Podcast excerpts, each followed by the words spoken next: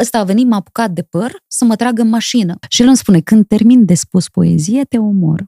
Înțelegi? Dar tu te-ai întâlnit cu alți bărbați înainte de ser. Da. Cum e? Uai, și de rău, bă!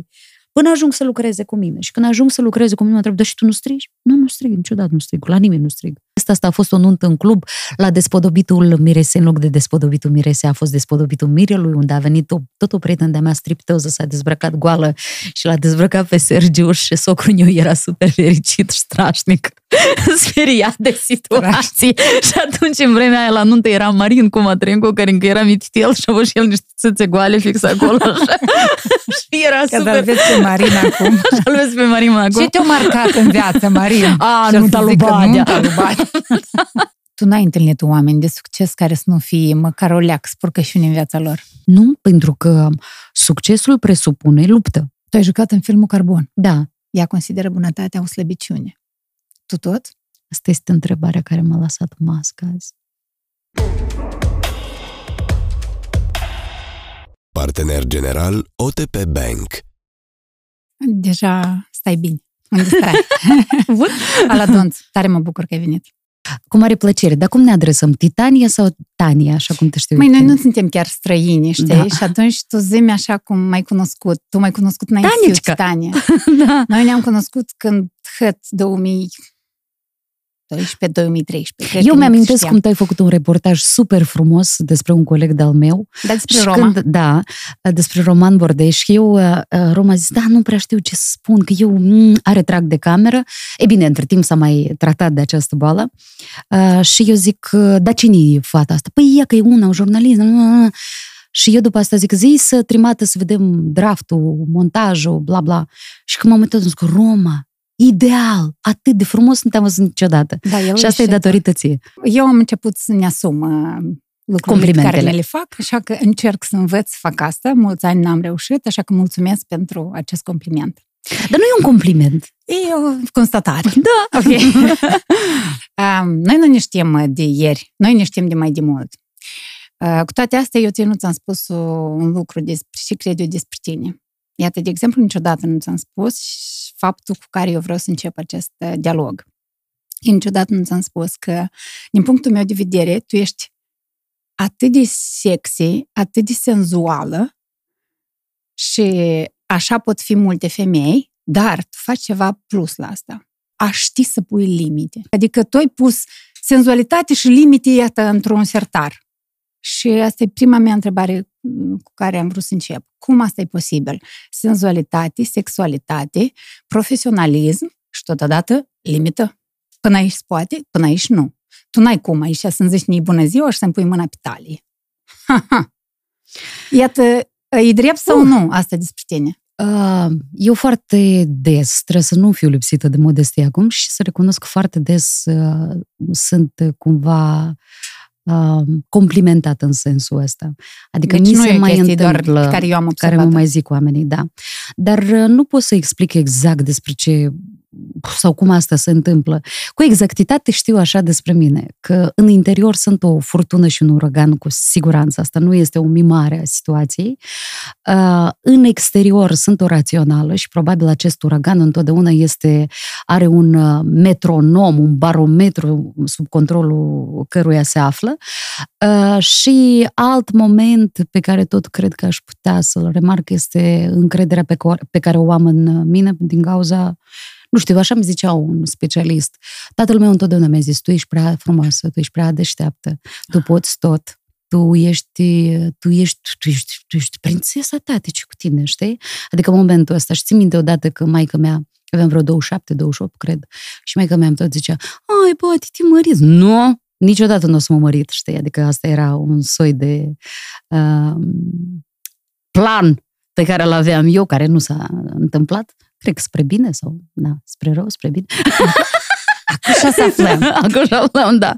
Exact. Și țin minte cum tatăl meu zicea, dar lasă mai fata asta în pace. Fetele deștepte nu-și găsesc parteneri cu ușurință, așa că las-o.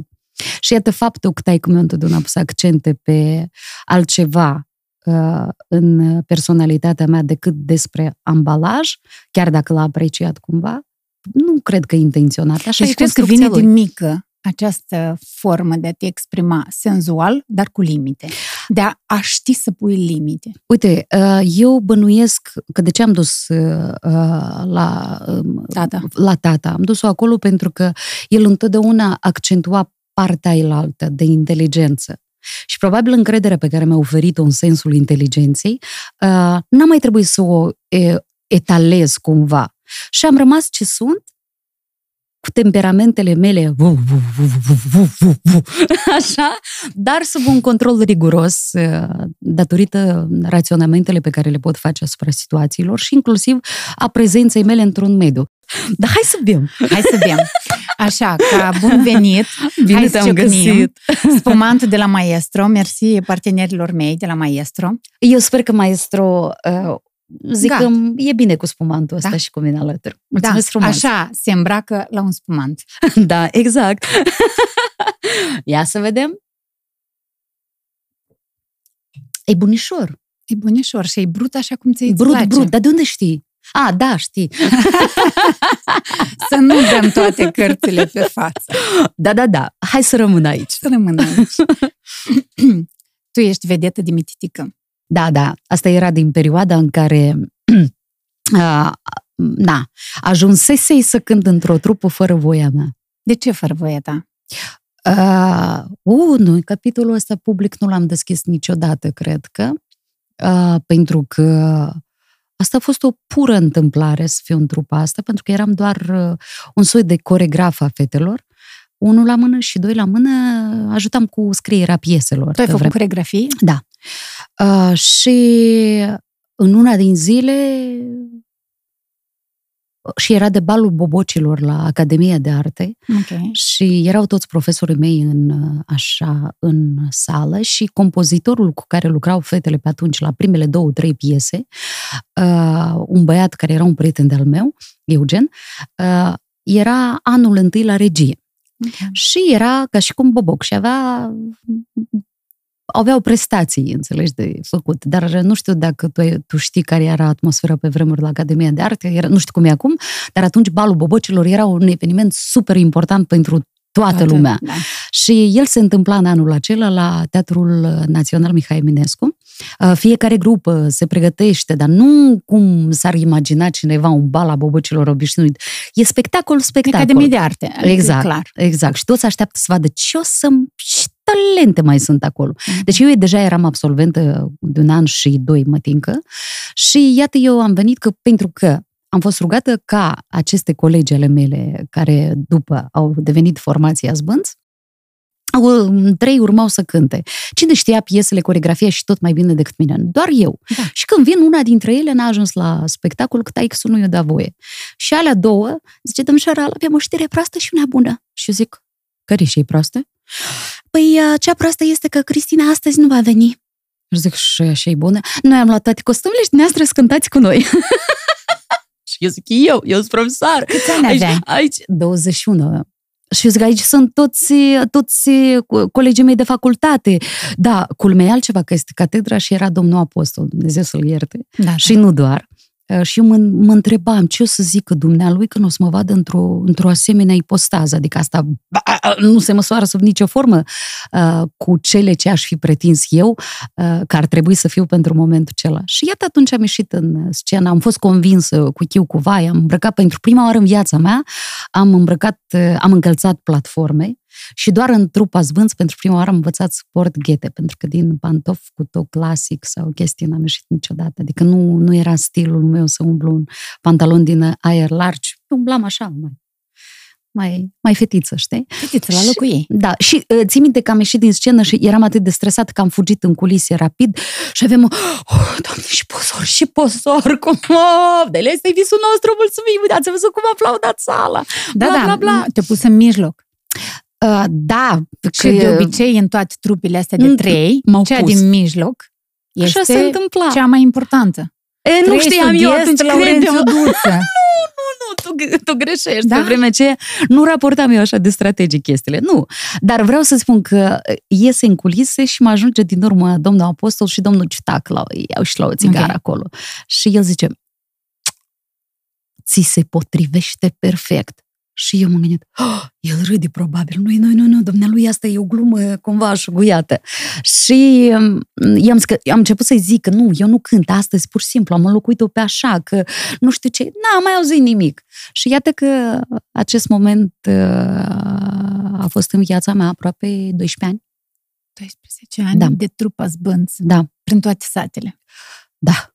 Îmi pare foarte rău că așa au fost timpurile, pentru că dacă trăiam un pic mai încoace cu trupa asta, lucrurile se puteau întâmpla altfel. Și în toți 12 ani, 10 am căutat, am făcut casting să găsesc o fată în locul meu.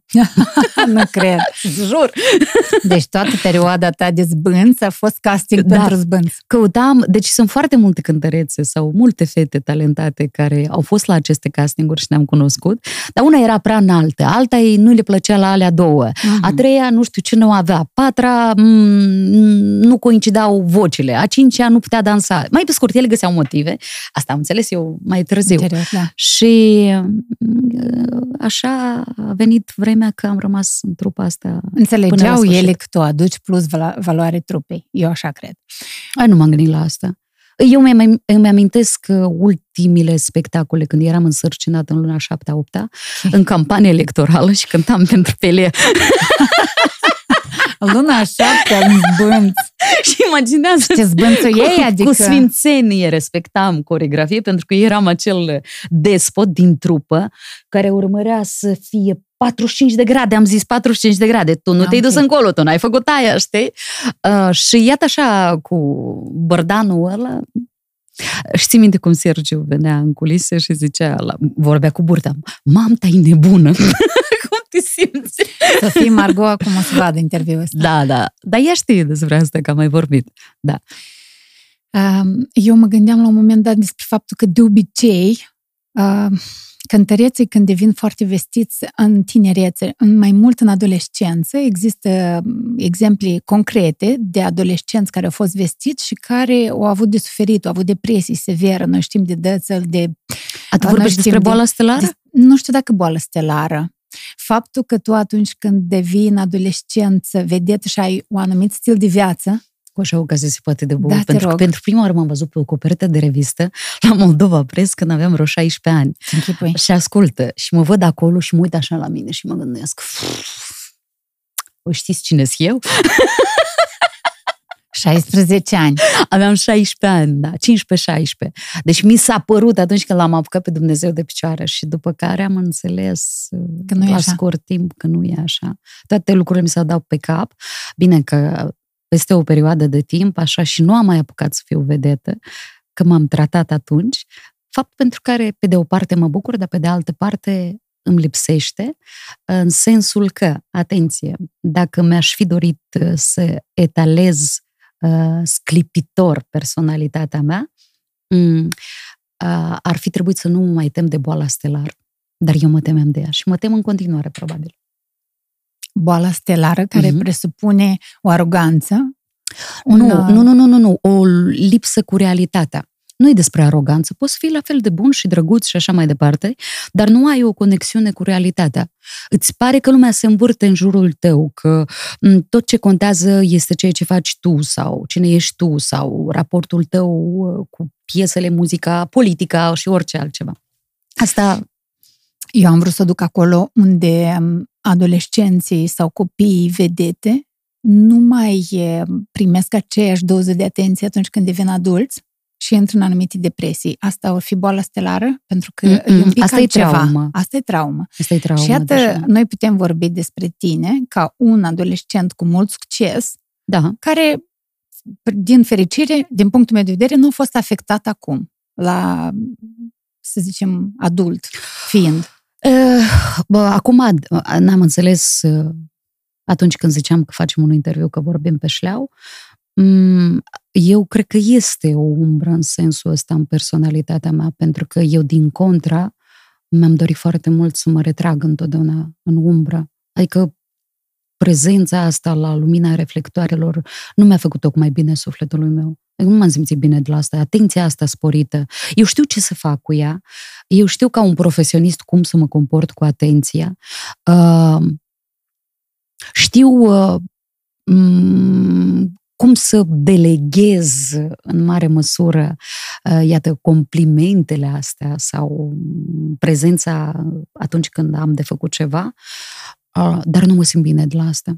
Adică nu te scalzi în mulțimi? Nu, nu, eu sunt foarte bine în umbră acolo undeva, uh, în, în control room, adică în regie, uh, în studio în spate, la montaj, la scris. Asta la... ție ți-o mers, pentru că eu aș fi dus acum discuția spre încercarea multor părinți de a-și face copiii vedete, îi duc la gurinel, îi duc așa, îi fac vedete, îi pun cu de la trebuie, trebuie să cânți aici la de la 5 la 10 sau ce-o fi. Uh, Alex Mangiu chiar povestește la un moment dat că el foarte mult a suferit când a înțeles și planet se află și ce cu viața lui.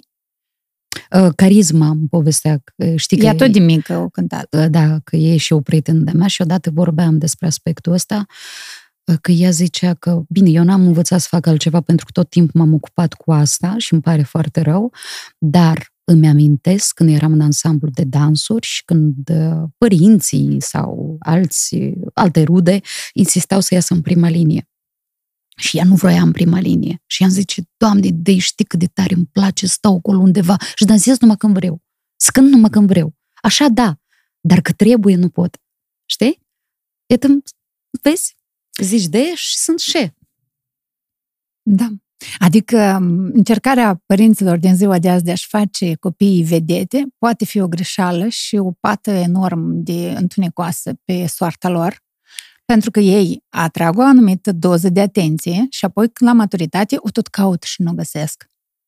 Despre asta voiam să vorbesc. Uh, unu și doi. Deci când de foarte devreme uh, se scoate în evidență ca și cum o calitate profesionistă a unui copil sau o abilitate exagerat de așa, noi nu vorbim acum despre sportivi, a căror carieră se sfârșește rapid și nu vorbim despre muzicienii de performanță care nu au o longevitate longevitate uh, cumva clară, da? adică poți fi și 100 de ani da. muzician dacă vrei. Dar când vorbim despre vedetism și, iată, comunicarea nemijlocită cu publicul larg și așa mai departe, aici lucrurile stau un pic altfel. Foarte trist stau lucrurile în sensul ăsta, pentru că se prea poate copilul să nu mai învețe să facă altceva și să nu știe să se reorienteze și niciodată să nu aibă ocazia să, facă, să se facă cunoscut cu sinele său. Și iată, asta este periculos. Eu nu înțeleg de ce unii părinți, că mai întâlnești și până astăzi dintre ăștia, da. Uh, foarte insistent consideră că copilul lor ar putea să fie vedetă de televiziune, de muzică, de nu știu ce. Vedetă, iată, asta este cuvântul. Da. Pentru că să fii profesionist într-o zonă e cu totul altceva, în opinia mea. Și a fi vedetă și a fi profesionist sunt două lucruri diferite. Pentru mine, da. Deci, am o prietenă producătoare la Kiev de televiziune care zicea așa, dacă în fiecare zi la ora 5 și un sfert o să arătăm pentru 5 minute în emisie directă toaletă, la scurt timp ea va fi vedeta recunoscută. Pur și simplu o toaletă. Asta e. Și eu sunt de acord cu asta. Deci dacă în fiecare zi vezi o față, azi poate să-ți placă și să o critici, mâine să vezi, să nu vezi. Cu timpul însă te obișnuiești și îți pare că este o parte a rutinii tale. Uite, asta este o chestie a vedetismului. Dacă în spatele celui care iese la ora 5 și un sfert zilnic scuză că dau așa, da, da, da. sau okay, sute absolut. de concerte, mai e o istorie personală și o uh, alte aspirații, alte săpături arheologice și nu doar atunci lucrurile se echilibrează dintre prezența uh, ta fizică și prezența ta uh, psihică și intelectuală. Dar cum să știi cum să faci asta? Poți să-mi spui? Eu nu știu.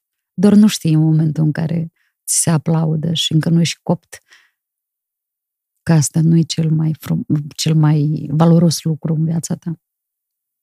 Cel puțin eu cu siguranță am văzut oameni care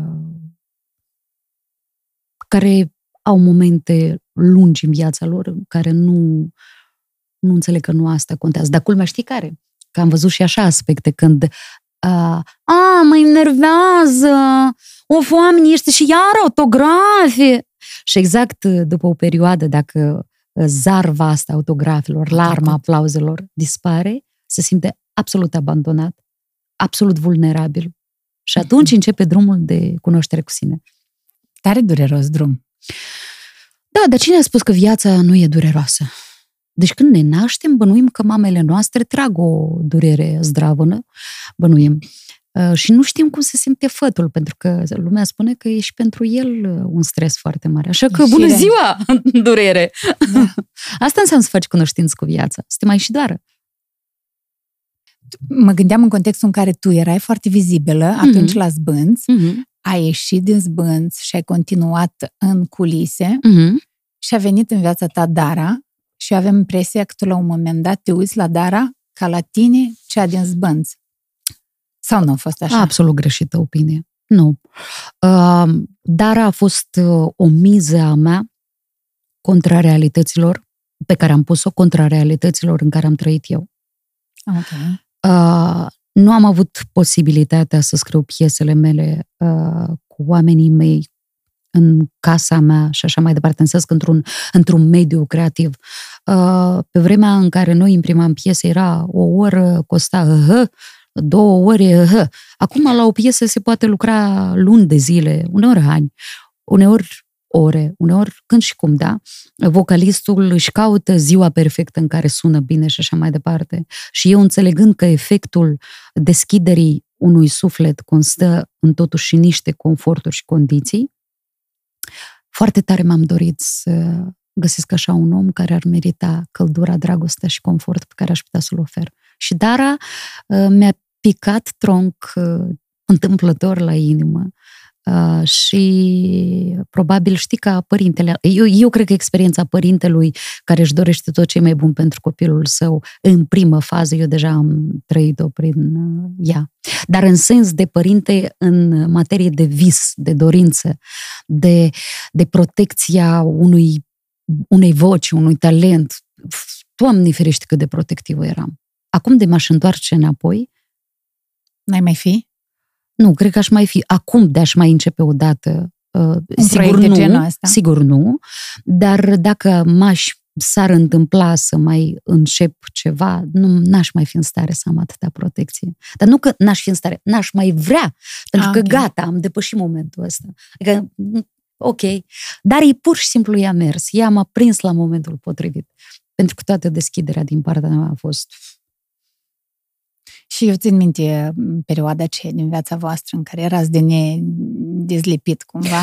Ei, nu a fost așa de lungă cum îți pare ție perioada asta, sau cel puțin asta era o aparență în mare măsură, pentru că eu țin minte primii doi ani din viața Darei, de, ca și artist, da, ca și brand, uh, erau pe tonul uh, da, nu, bine, ha, ceau, Paște, până okay. când în una din zile Nicoleta, uh, Dara a venit și a zis că eu vreau să fii prietena mea. nu-i mai comandă aici, știi? Și atunci nu știu cum ea a zis.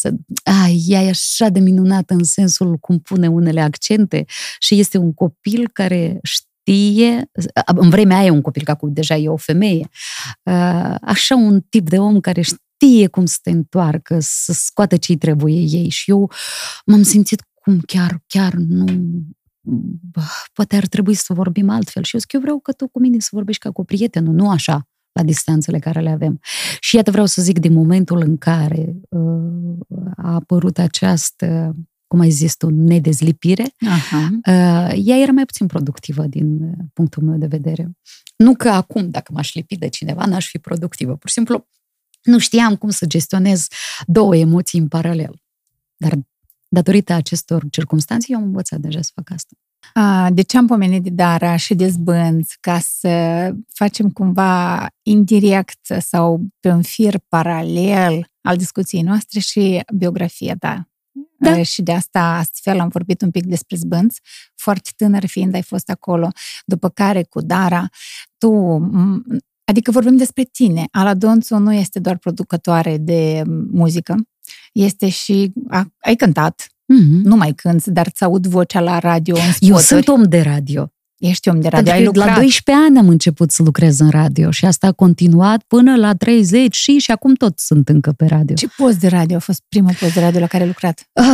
Ai, e o situație super frumoasă despre care cu plăcere vreau să Hai, te rog. Păi ziceam, vreau să uh. dăm și partea biografică. Pentru că cu tine e ușor să intri în dialog uh-huh. și te scăpi acolo în dialog și nu mai afli despre tine. Stai cum mi-a zis cineva, tu ești un, nu un clipmaker, dar uh, cumva mi-a zis cineva, mi Dialog maker. Da, mai interesant. Așa, uh, dar vezi să nu te duci pe multe mm. desene, așa îmi zicea cineva. Deci, uite, uh, eram prin clasa 6-7, cred. Eu am învățat la liceul german uh, Mihail Gogălnicianu, care pe vremea aia, prima sa fază, uh, era un fel de liceu universitar, adică s-a făcut un casting mare, s-a învințat acest liceu. Aha. Și iată, eu eram dintre primii care a venit să învețe în acest liceu. Mi-amintesc cu cea mai mare plăcere despre asta, pentru că nu pot să zic coridoare lungi, cimitire, asta nu e despre liceul meu. Uh, el e o parte așa de caldă și de importantă din uh, formarea mea. Și iată că vine de la Radio Moldova o doamnă și mm, e interviu și vine la ora de muncă în școlile rurale se mai întâmplă tot felul de activități, dar aici brodez, care nu era, cred-mă, nici pe departe plăcerea mea cea mai mare, și odată în semestru, nu știu cum acolo, mai făceam câte o salată de găteală ceva. Dar la radio, profesoara ne-a rugat să zicem frumos că ne pregătim de viața de familie, să devenim independente și așa și așa. Și n-am putut să trișez, pentru că nici atunci nu stăteam în fire să trișez. Și doamna vine cu microfonul și cu așa un fel de reportofon din ăla cu rân, rân, le țin minte, pentru mine a fost uh, foarte curios pentru că sunt uh, uh, cumva prietenoasă cu tehnica din frage de copilărie. Și de tot m-am uitat, da, cum arată, da, ce e acolo, aha, mă, bă, mi-era asta curios. Și ea vine și zice, da, matale sau dumitale, înveți să fii o soție bună uh-huh. pe mhm. viitor, ești parcă, știi, să porni pe linia elaltă. Și am făcut o față din asta super serios, dar de ce mă rog așa deodată soție? Nu, eu uh, nu consider că asta este, cum ar veni, direcția mea și nu știu ce m-a mai spus de genul că uh, trebuie să poți găti, deși eu gătesc din frage de copilărie, trebuie să poți găti ca să nu mor de foame, încă am mai și tras o imagine de super divă de asta. și inspirat. Da, și că bărbații singuri își pot găti și că eu nu am de gând să o fac pe asta și că nu știu ce acolo și mai pe scurt, eu cred că în clasa 7 eram o feministă uh, de valul 2 sau 3, undeva în zona asta, care e acum, știi? Atunci, acum nu mai sunt. Așadar, și uh, Doamna, văd că așa s-a cam năsprit la față, dar s-a uitat foarte serios la mine și a plecat. Eu am uitat fix în clipa aia. Dar, dar au fost live? Acel nu, nu, ea a tras reportaj? reportajul. Okay. După care vine istoria următoare, când peste nu știu câte zile vine din cancelare doamna secretară și zice, vă cheam doamnă directoare, coborâți repede, repede, repede, donțul jos. Și eu cobor așa și doamna directoare zice, donțul, ia vină încoace la telefon că te caut de la radio. Și Dumnezeu mă caută pe mine. Da. Și eu zic, alo, uh, sunt Sanda Țăruș de la Radio Moldova. Uite, noi am uh, luat materialul acum și ne-am uitat și am observat că din multitudinea de voci, vocea ta este una foarte bună. N-ați vrea să veniți să dați o probă? Și la care tăcerea mea, mm, dar nu știu, dar nu știu dacă aș putea, că eu fac școală muzicală, am dansuri, nu știu dacă pot tocmai așa, da? Ai și refuzat. era cât pe ce. Nu văd pe directoare că faci... Mm? Adică Normal. ce înseamnă asta, știi? Și iată în felul ăsta am ajuns la radio și uh, asta a devenit casa mea și redacția copiii de care, pe care o iubesc până la nesfârșit. Ea va fi întotdeauna cu mine și toate doamnele de acolo care au făcut tot posibilul ca eu să învăț uh, am coordona emoțiile în fața microfonului. Și să mă lasă să fiu în fața microfonului. Țin minte cum mă uitam în emisii directă și vedeam pe Mariana Bahnaru când zicea așa, aici Radio Moldova, este ora 16. Și eu făceam, și visul meu era să-mi dea voie și mie la pupitru să zic asta. Și, dar știi că era o lege atunci, că nu, în afară de crainic, nu avea dreptul să anunțe nimeni ora exactă. Trebuia să fie crainic Trebuie să fie crainicul oficial, care, da, și trebuia să... Știi că pe vremea aia era un tonometru, testo, tonosto, voisoto, nu știu cum se numea, deci un aparat special la care se testau vocile, se măsurau gradațiile lor. Nu okay. intrai în radio pur și simplu că ai o voce bine pusă sau okay. că nu știu ce. Și iată în felul ăsta uh, fetele, eu le zic fete, dar ele sunt doamne deja. De la radio. Da, fetele mele de la radio uh, m-au crescut și au avut grijă de mine. Până la... Până acum. Până în ce clasă ai, ai lucrat la Radio Moldova? Tineret? Uh, eu și la 28 de ani încă făceam pentru... Bine, că întotdeauna era momentul ăsta de, cum se numea, autor, da?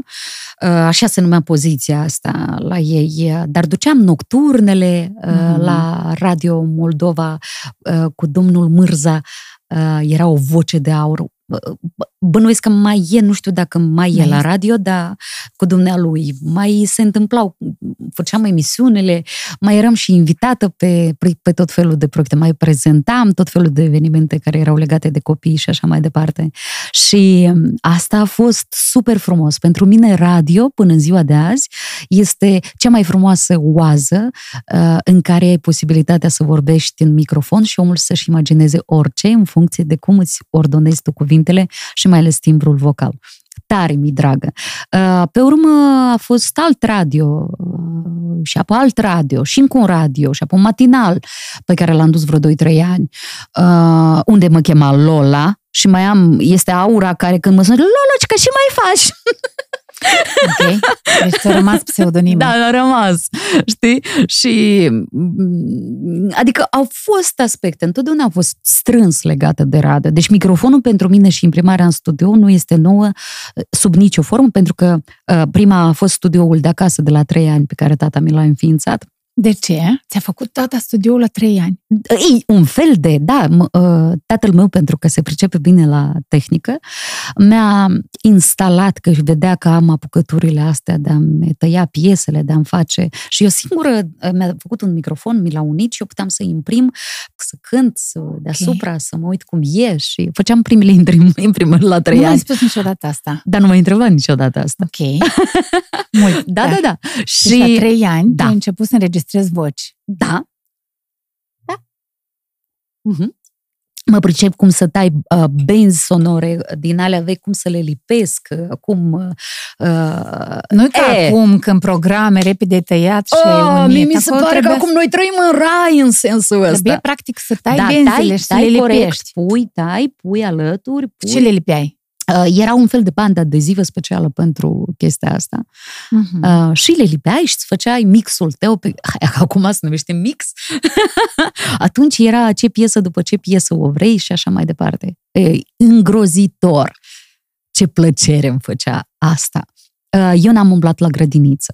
Okay. Și asta era acea, Aveai timp. Ave, era ocupația mea uh, foarte serioasă în sensul ăsta. Tu ești o rășancă jet Da, sunt. Te-ai născut la, la Chișinău?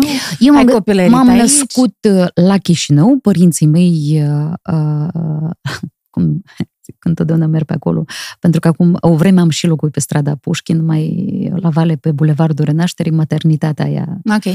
Așa? Nu știu ce număr e. Ok, Pușkin în Vale. Uh, păi Grigore Vieru acum, da? okay. da? Bulevardul Uh, și ori de câte ori trec pe acolo, mă gândesc, mmm, și când am strigat prima oară aici, cred că m-a auzit tot cartierul. Uh, și după care părinții mei și-au cumpărat o casă uh, și-au un lot, întâi o casă, după care un lot și au construit o casă aici în vecinătate la Grătiești. Și în pod acolo ți-a făcut studioul sau într-o cameră? Nu, nu, nu, nu, nu, nu, nu. Ei, da, tatăl meu întotdeauna a avut spațiu pentru uh, toate uh, invențiile lui și aveam locul meu uh, unde puteam să pun casetofon de ăsta, casetofon de ăla, vinil de ăsta, vinil de ăla, cum lucrează, ce. Ți-a creat un mediu prielnic ca să devii cine ești acum. Eu așa cred. Da, dar el nu s-a gândit că eu o să o fac să... asta vreodată, că era sigur că o să fiu matematician sau, uh, nu știu, probabil... El ce făcea atunci? Ce el, se ocupa? El e inginer de prima lui meserie uh, și avea grijă de fixa. avea grijă ca fixă să aibă da. un microfonaș. Da, pentru că acasă. lui îi se părea foarte important, probabil, uh, să mă lasă să cânt. Plus că, stai, că în perioada aia, Ehm, când nu erau restaurante, baruri uh, deschise oricând vrei tu, toate petrecerile părinților mei se întâmplau la noi acasă cu găști foarte mari. uh, de tot felul de oameni super interesanți. Și ei veneau și cineva trebuia să pună muzică. Și nu că erau super, mai erau și versați ăia care veneau la noi în ospeție. Și ei veneau cu mm, uh, uh, viniluri interesante, cu... Tot felul de cadouri. Pentru le tine. aduceau ca să copii unul de la altul, ca Ah, să ok. așa, ca să se împrumute, ca să asculte, ca să discute despre asta, ca să... Eu întotdeauna eram la curent cu ultimele știri în uh, materii de artă Fără internet. și industrie muzicală, da, fără internet, fără. Fără internet și Mhm. telefoane mobile. Și fără telefoane mobile. Eu am avut o copilărie extraordinar de plină și de frumoasă, care uh, nu în sensul că poate am putut să simt cum pământul atât de bine sub picioare, dar aerul, marea, călătoriile, comunicarea, o, oameni frumoși, oameni interesanți în casa noastră niciodată n-au lipsit în perioada aia. Adică asta era, și parcă eram coada lui tata. Întâi al lui Bunelu și apoi al lui tata, sau și apoi al lui tata și apoi al lui Bunelu. Adică eu era un fel de coadă a bărbaților din uh, familia mea. Erați o familie înstărită. Nu stărită, eram o familie care uh, își permitea uh, să nu moară de foame. Și atât. Nu era ca și cum... Adică din ce aveați voi, vă mai duceați în vacanță. Uh, da. Uh, De două, trei, patru ori pe an. pe rând. Eu mergeam pe rând cu părinții, cu sora lui mama, uh, că așa, așa erau. Aveam o problemă de sănătate Mm, și se tot căutau soluții pe aspectul ăsta.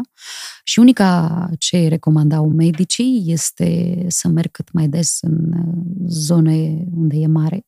Și aș și fost în familia noastră o intenție la un moment dat să se mute cu casa în altă parte pentru că pentru că părinții mei se temeau să nu să nu fie, să nu se dezvolte asta în ceva super cronic. Mm, și probabil asta era și grija lor față de mine și față de sănătatea mea, mai ales că ei sunt foarte protectivi din categoria, plus că eu sunt un copil făcut din Drag. pasiune și dragoste, da, și asta se simte. Știi, nu știu cine ne ascultă acum, dar eu sunt sigură că copiii care sunt făcuți din Dragoste. ei ceva împrumută din energia asta. De exemplu, fratele meu, mm, care e născut la o diferență de vârstă, deja relația lor era un pic mai așezată și e cum zice Mai mama, eu am așezat. un extraterestru și un subterestru, iar așa o voce, o vorbă, da. Uh, el e mai așa, e foarte liniștit, niciodată n-ai zice că e fratele meu. Adică e foarte modest, foarte altfel, pentru că era deja o relație mai așezată. Pe când uh, moi, je suis un muguet, Moa, oui. mai uh, înflăcărată. Da, da. Așa că faceți copii din pasiune și drag, nu știu, Nu. acolo, din dragoste, Aici, din asta e a pasiune, ta. din dragoste, din pasiune, din iubire, din ma, faceți Așa, da. Atunci când arde focul. Când arde, trebuie să ardă tare. Mm, Sofie Margoi din arsătură da, tare, puternică. arsătură. Stai până la La- Sofie și Sergiu încă înapoi. Ia. Trrr, până înapoi. Înapoi. Trrr. Erai mică, la trei ani ți-a făcut microfon. În clasa șasea ai fost la radio. Încă evenimente mari din copilărie. Uh, uh, scene, concursuri, Mhm. Muzicale. premii, muzicale, premii și nu doar. Uh, publicații în reviste. Mai aproape de microfon puțin. Uh, publicații în reviste. Pentru că scriai. Pentru că scriam, scriu din, din totdeauna, așa și zic acum eu. scrii. Și despre asta am departament aparte. Și acum scriu, asta e parte din mine. Uh, concursuri, uh, limbă, literatură și mai des literatură. Uh, concursuri de recitaluri de poezii, concursuri literare. Mai pe scurt, tot ce e legat de cuvânt. un copil Da. uh, vizibil. Da, foarte. Nu doar. Uh, Nu știu cine nu mă știa în liceu. Și A, Fără ulterior falsă, deja. Da, da. fără aroganță acum. Dar chiar mă știau. Adică eu când aveam uh, 20 de ani, eu mă simțeam extrem de bătrână și atâta bătătorită, experiență. cu atâta Poți experiență, să domnule. ieși la pensie. Domnule, știi cum e? Dacă n-am venit la academie, pf, ce păi eu, eu, Stai, bacul ai dat tot în același liceu de unde ai plecat la radio. uh, Cogălnician, Bacalaureatul. Eu nu am dat bacalaureat. De ce?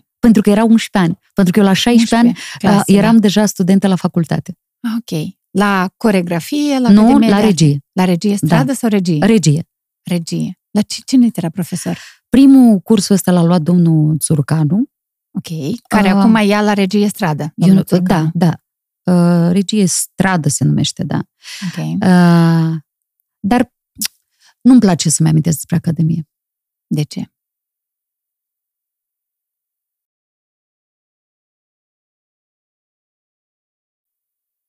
Place să-mi amintesc despre Academie, sub, deși am, anume acolo am găsit titluri de carte și profesori uh, care m-au orientat în meserie.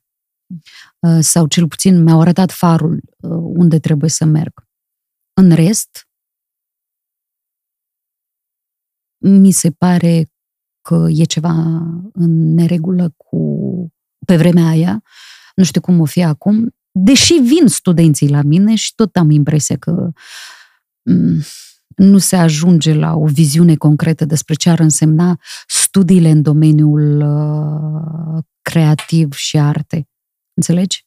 Da, da, tu atunci îți dai seama. Da, pentru că eu mă simțeam uh, bine, venisem într dintr-un concurs super mare, super mare, uh, eram studentă la ASEM la uh, germană, okay. înmatriculată, Uh, și pe ascuns de tata, sigur că, uh, dar uh, cu confidențele mamei mele, pentru că a sunat domnul Scarlat, prorectorul, văzându-mă la liceu, văzându-mă în scenă și a zis, dacă nu vine să depună actele, uh, se prea poate să o lipsiți de o șansă și să ne lipsiți de o șansă. Cumva așa a formulat dumnealui foarte blând și nu știu cum.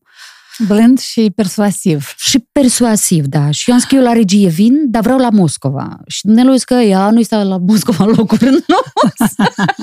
Cât de persuasiv poți da. fi. Și eu am zis că, bă, dar de să încerc dacă trec. Adică eu am cochetat cu ideea, dacă trec, oricum sunt studentă la ASEM. Înțelegi? Da. Deja gata. Sunt acolo. Ha, Ah, pe vremea aia să înveți la SEM era binecuvântare, știi, la da, bursă. La bursă. Uh, dar aici un concurs nebun nu se știe dacă trec și dacă... Dar de ce ar trebui să mă stresez, știi? Ei, și m-am dus și am întrebat, dar ce trebuie să facem aici? Și ne-au dat programul și nu înțelegeam. Studiu la... Uh, uh, mai și am avut proba asta cu costumul de baie, cu să verifice dacă nu ai cicatrici, chestii, dacă te pot lua pe o anumită poziție de rol, dacă uh-huh. dracu știi ce.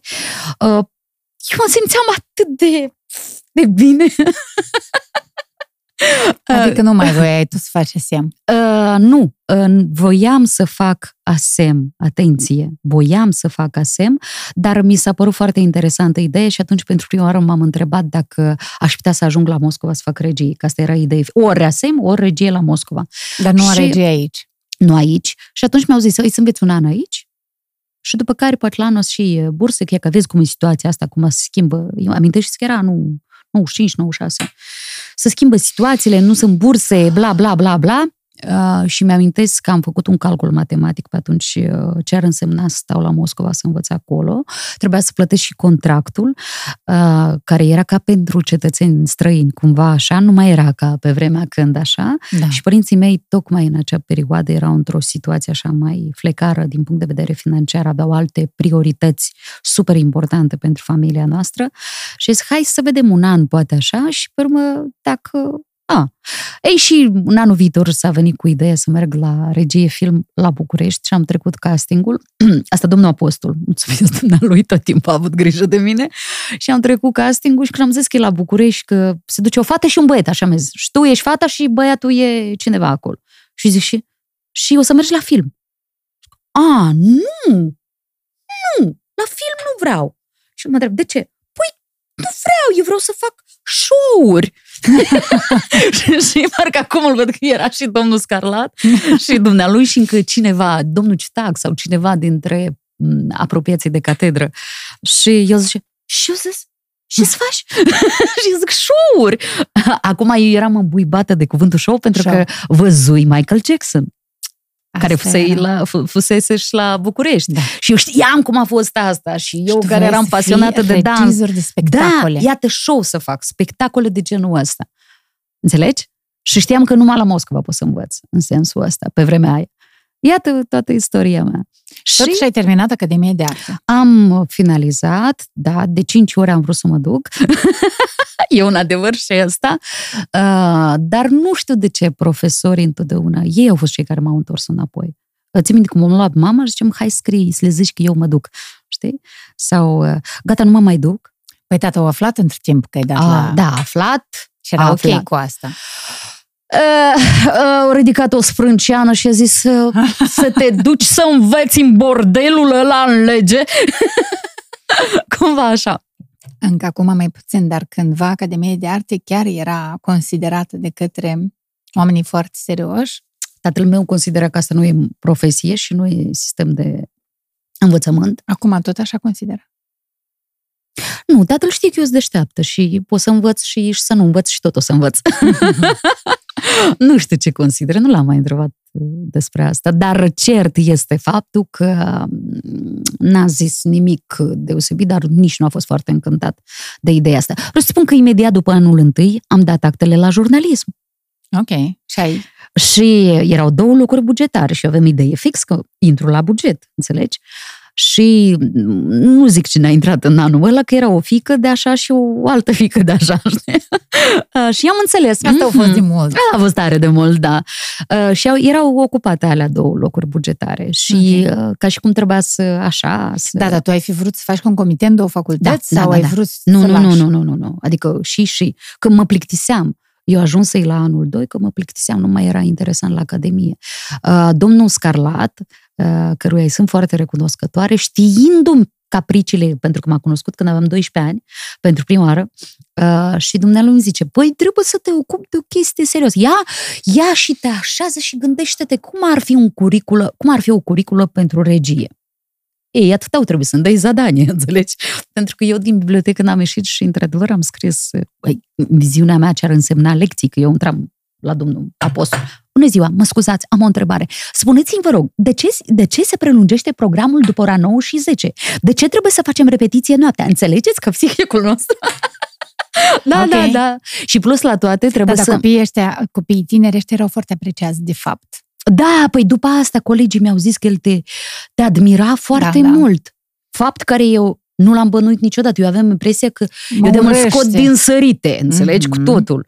Pe urmă, uh, să nu uităm că în perioada aia erau, uh, de ce am făcut uh, fața albastră când mai în perioada aia, erau profesori care își permiteau chestii super urâte. Super urâte. Eu aveam 16 ani, eu nu mă pupasem nici cu un băiat în viața mea. Eu nici nu aveam în plan chestii din astea și când se bagă mâna sub fustă, nu te simți foarte fericită, știi? Adică ești super șocată. Înțelegi? Ok. Și nu așa, dar și nu unul. Ad- Iată de ce, probabil la prima întrebare care mi-ai pus-o. Ai spus că nu vrei să-ți amintești de Academie. Uh, nu, nu, nu, prima despre sexualitate. Eu Mhm. din totdeauna mă vedeam, Ok. uh, dar uh, nu știam că mă vedeamul ăsta pot să-mi aduc atâtea bătăi de cap. Și uh, bărbații în vârstă cu nerușinare să-și permită să mă strângă într-un colț sau un altul. Asta era urât. Foarte urât. Dar eu uh, o am confidentă pe mama mea în sensul ăsta și atunci când s-a întâmplat uh, uh, o dată de două, de trei, să așa, La același om? o, nu, diferiți. Diferiți. Nu vreau să dau nume. Profesor de la Academie de Arte? Pe vremea aceea. Nu mai știm dacă... trebuie să beau! Noi- să scot stresul. Noi, noi nu știm dacă ei mai sunt azi sau nu acolo, Profesori? dar ideea e Nu. că Nu, nu, nu, nu, S-a nu mai sunt întâmplat. profesor. Nu. ai îndrăznit atunci să spui cuiva ceva. Da, bătut în ușă la domnul apostol. Și? Și am zis că dau în judecată Academia. Deci ai avut curaj, nu ai stat acolo. Nu, ei, da, da. Bine, Ce s-a Mm. întâmplat? Că ai spus că iată ce s-a întâmplat. Uh, s-a S-au dat întâmplat că... afară, s-au uh, mișcat lucrurile Da, atunci. s-a întâmplat că a fost uh, schimbat de la curs, uh, Ok. s-a întâmplat că uh, mi s-a venit în întâmpinare pentru că studenților nu le se dădea voie să lucreze. Ok. Și mie mi s-a dat voie. Și eu lucram deja. De la anul 2. Ce lucrai? Predam coregrafie la liceu și într-un alt liceu m-au invitat să fac arta vorbirii, pentru că pe vremea aia abia erau problemele astea de vorbire. Mhm. Și imaginează, eu aveam vreo 17 ani și elevii mei erau în clasa a 10-a, 11 și erau cam tot acolo. Da. da. Și era fain. Era frumos. Da. Da. Adică și îmi făceam, țin minte, aveam așa, 24 de lei, 20 de bani, onorarul plus minus în care intram la Radio Moldova, dacă respectam toate rigorile pe care trebuie să le fac. 64 de lei, 25 de bani era uh, onorarul meu pentru uh, faptul că mă aflam uh, ca și profesor la un liceu unde aveam activitățile cu pricina. Mai avem lecțiile de dans pentru... Deci tu erai o Da. studentă bogată. Da, Cumva Da. aveai banii tăi. da, întotdeauna am avut banii mei și tatăl meu uh, a pus această sămânță în mine, că trebuie să fiu independentă. Și îndemnul meu pentru orice om, indiferent bărbat, femei, că nu-i despre alb-negru, bărbați-femei, oamenii trebuie să se învețe să fie independenți. Dependențele ne fac răni mult prea adânci. Și iată, independența asta, ea cumva, de nevoie, de voie, a venit în... Nu că n-aș fi putut să fiu altfel. Aș fi putut. Am avut de această alegere. A, și ca să nu uit verile, lucram chelneriță. Wow, și bani făceam. De unde? unde? Aici, în Chișinău. Da, îți țin minte, un job era la Cactus, Mhm. mai e și acum Este- localul nu știu, era ăsta. până Da, nu da, de pe mult. Armean acolo. Super gustos. Da, da, da, până da, nu da, de da. mult. Oh, lângă, ca, lângă Căminu, Academie de Arte. Da. Uh, a, da, probabil, că n-am 40, fost niciodată la, armenească că, 40 la, vis-a-vis, că, la da. căminul ăsta n-am fost niciodată, așa că... Uh, și lucram chelneriță și făceam bacșiși grei, înțelegi? Pentru că uh, Era veneau, un local de lux. Da, și veneau uh, la masă ăștia uh, oameni care lucrau la bancă sau în corp diplomatic sau chestii din astea și eu știam cum să-i deservesc, dar eu făceam cu plăcere, e ca pe așa niște tocuri. Da. și îi făceam 16, bani. 17 Da. ani. 17-18 ani, uh, verile, adică începând din mai până în octombrie, uh, făceam bani deservind uh, în localuri. Pe urmă am lucrat și barman. Vine Da? mai aproape sau trageți puțin? Mm. Uh, Pe urmă am lucrat și barman uh, o vreme Ok. și am învățat, nu mă pricepeam la alcool, pentru că prima dată primul, primii 30 de grame de coniac i-am servit la 28 de ani. 28. Da, niciodată, nici de un fel. Asta a fost prima situație când tare am înghețat la anul nou la un concert în Piața Mare Adunării Naționale, tremuram așa. Mă, p- Erai la vânt. Da, și mama Nadea, asta e mămica la colega mea, care și pentru mine e mama Nadea, a zis că e fat, hăi, da muie, dă, dă la mă peste cap, știi? și asta a fost salvarea mea. Și dar cum voi beți asta, știi? Iată, asta a fost primul. Și uh, prima contact cu alcoolul în sens fizic, dar până la asta lucram barman și amestecam tot felul de cocktailuri și le știam după miros. Cum te-au afectat situațiile de la Academia de Arte? În viața mea, Ulterior foarte sunt- mult m-a afectat. Foarte, foarte, foarte mult m-a afectat. În sensul în care a, atunci când a venit ziua în care să ai un act sexual, să-ți amintești de situația aceea, de exemplu. Nu, nu, nu așa. Hai, nu sunt așa de stricată, nu. În sens că chiar. Dar ca personalitate, iată, la nivel de demnitate, Mhm. m-am simțit foarte prost. Atunci, pentru prima oară, mm, mi s-a stârnit un soi de greață față de autoritățile, personalitățile care nu înțeleg cu câtă atenție trebuie să-și poarte numele. Înțelegi? Trebuie cu atenție să-ți porți numele. Pentru că dacă ai un asemenea nume sau grad pedagogic sau grad de profesionalism înalt, trebuie să fii foarte atent. Faptul că vine o studentă și zice, bună ziua, domn profesor! Ea poate e toantă, înțelegi? Asta nu este o invitație la vals. ba nu, ba nu, nu. Și iată când uh, tu îți dai seama cât de stupifiată poți fi, că tu te gândești că ăsta e Dumnezeu, tata meu, Vă respect, nu-ți vine, da, vă da. respect, înțelegi? Da. Adică nu-ți vine în cap că că, că te trăsești cu mâna între picioare, înțelegi? Dar bine, noi vorbim despre un trecut, nu știu cum e acum. Pro- Da. Probabil acum lucrurile s-au mai curățat, s-au mai schimbat chestii, n-am idee. De asta, pe de altă parte, asta mi-a oferit posibilitatea să fiu, deschid ghilimele, mujicică. Înțelegi? Pentru că acum îți trag un ambot, nici nu mă uit. Mă apăr cum știu. Dar atunci mi-a fost rușine mi-a fost rușine în fața autorității Și așa trăiesc. și a trebuit să orice- fug rușinată și încă și să mă simt vinovată. Pentru că ce? Că nesimțitul ăsta cu tot cu numele lui sau ălălalt își permite să apuce de fund o studentă sau altul. Adică foarte urât. Și acum noi putem să spunem despre asta, că au trecut timpuri și eu sunt mare și am depășit momentul ăsta. Uh, și bine că nu s-a întâmplat ceva super violent, în sensul că puteau să... Dar pentru mine era suficient și așa tip de... E o agresie și faptul că mă ghibujește într-un colț acolo și mă, mă iei pe sub fuste, știi? Adică și asta e strașnic, înțelegi? Dar cum să vin la academie? Mă temeam să intru în academie. Mi-era rușine. Mi se pare că toți pereții știu despre asta. Înțelegi? Uh, și mult timp mi-a trebuit ca să trec peste momentul acesta. Foarte mult timp. Da, dar ai avut, uh, cum ai spus tu, uh, libertate de a-i spune mami. Da. Pentru că, da. de obicei, dacă... Mama adică... mea a zis că rezolvăm. Știi? E un nesimțit. Dacă ar avea curajul uh, fiecare fată care se intersectează cu astfel de situații să, să vorbească la cu mama, mama da. sau cu tata, fără să... A, nu! Mama a zis, dar lui tata nu-i spune un cuvânt că e în pușcă. Și de râs, și de plâns. Că... A, a, asta e așa? Adică lui tai tu nu-i spunem un cuvânt, las că mă descurc eu, că e în pușcă. Înțelegi?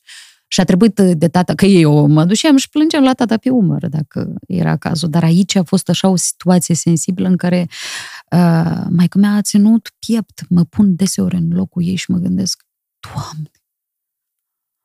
Eu știut foarte inteligent mm-hmm. să aibă grijă și de starea lui tata tău da. și de tine și cumva acolo, foarte politicos presupun da. că rezolvat. Da, da, da. Că dacă făcea scandal, adică, probabil era să fii mm, vizibil mm, și era să fim auzit noi. Da, bine, că nu toți. direct, dar cumva, știi, că în vremea aia nu puteai să zici că trebuia să știți, hmm, nu știu, nu, nu pot să zic exact, în orice caz, am simțit puterea și susținerea ei atunci și nu da.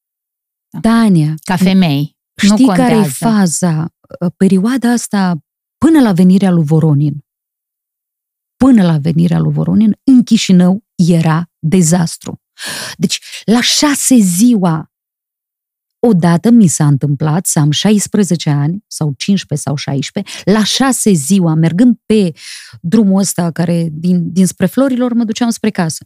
Deci mergând pe jos pe acolo, se oprește o mașină eram într-o rochie lungă până în pământ, neagră, că ăsta e paradox, cum luam e că așa acoperită, înțelegi? Nu, ăsta a venit, m-a apucat de păr să mă tragă în mașină. Oamenii treceau pe alături și nici un trecător, nici unul nu s-a oprit să-mi ia apărarea. Pentru că era o mașină plină, cu patru animaluri, Uh, și eu l-am îmbrâncit pe animal ăsta, așa cum eram eu micuță, Micuță.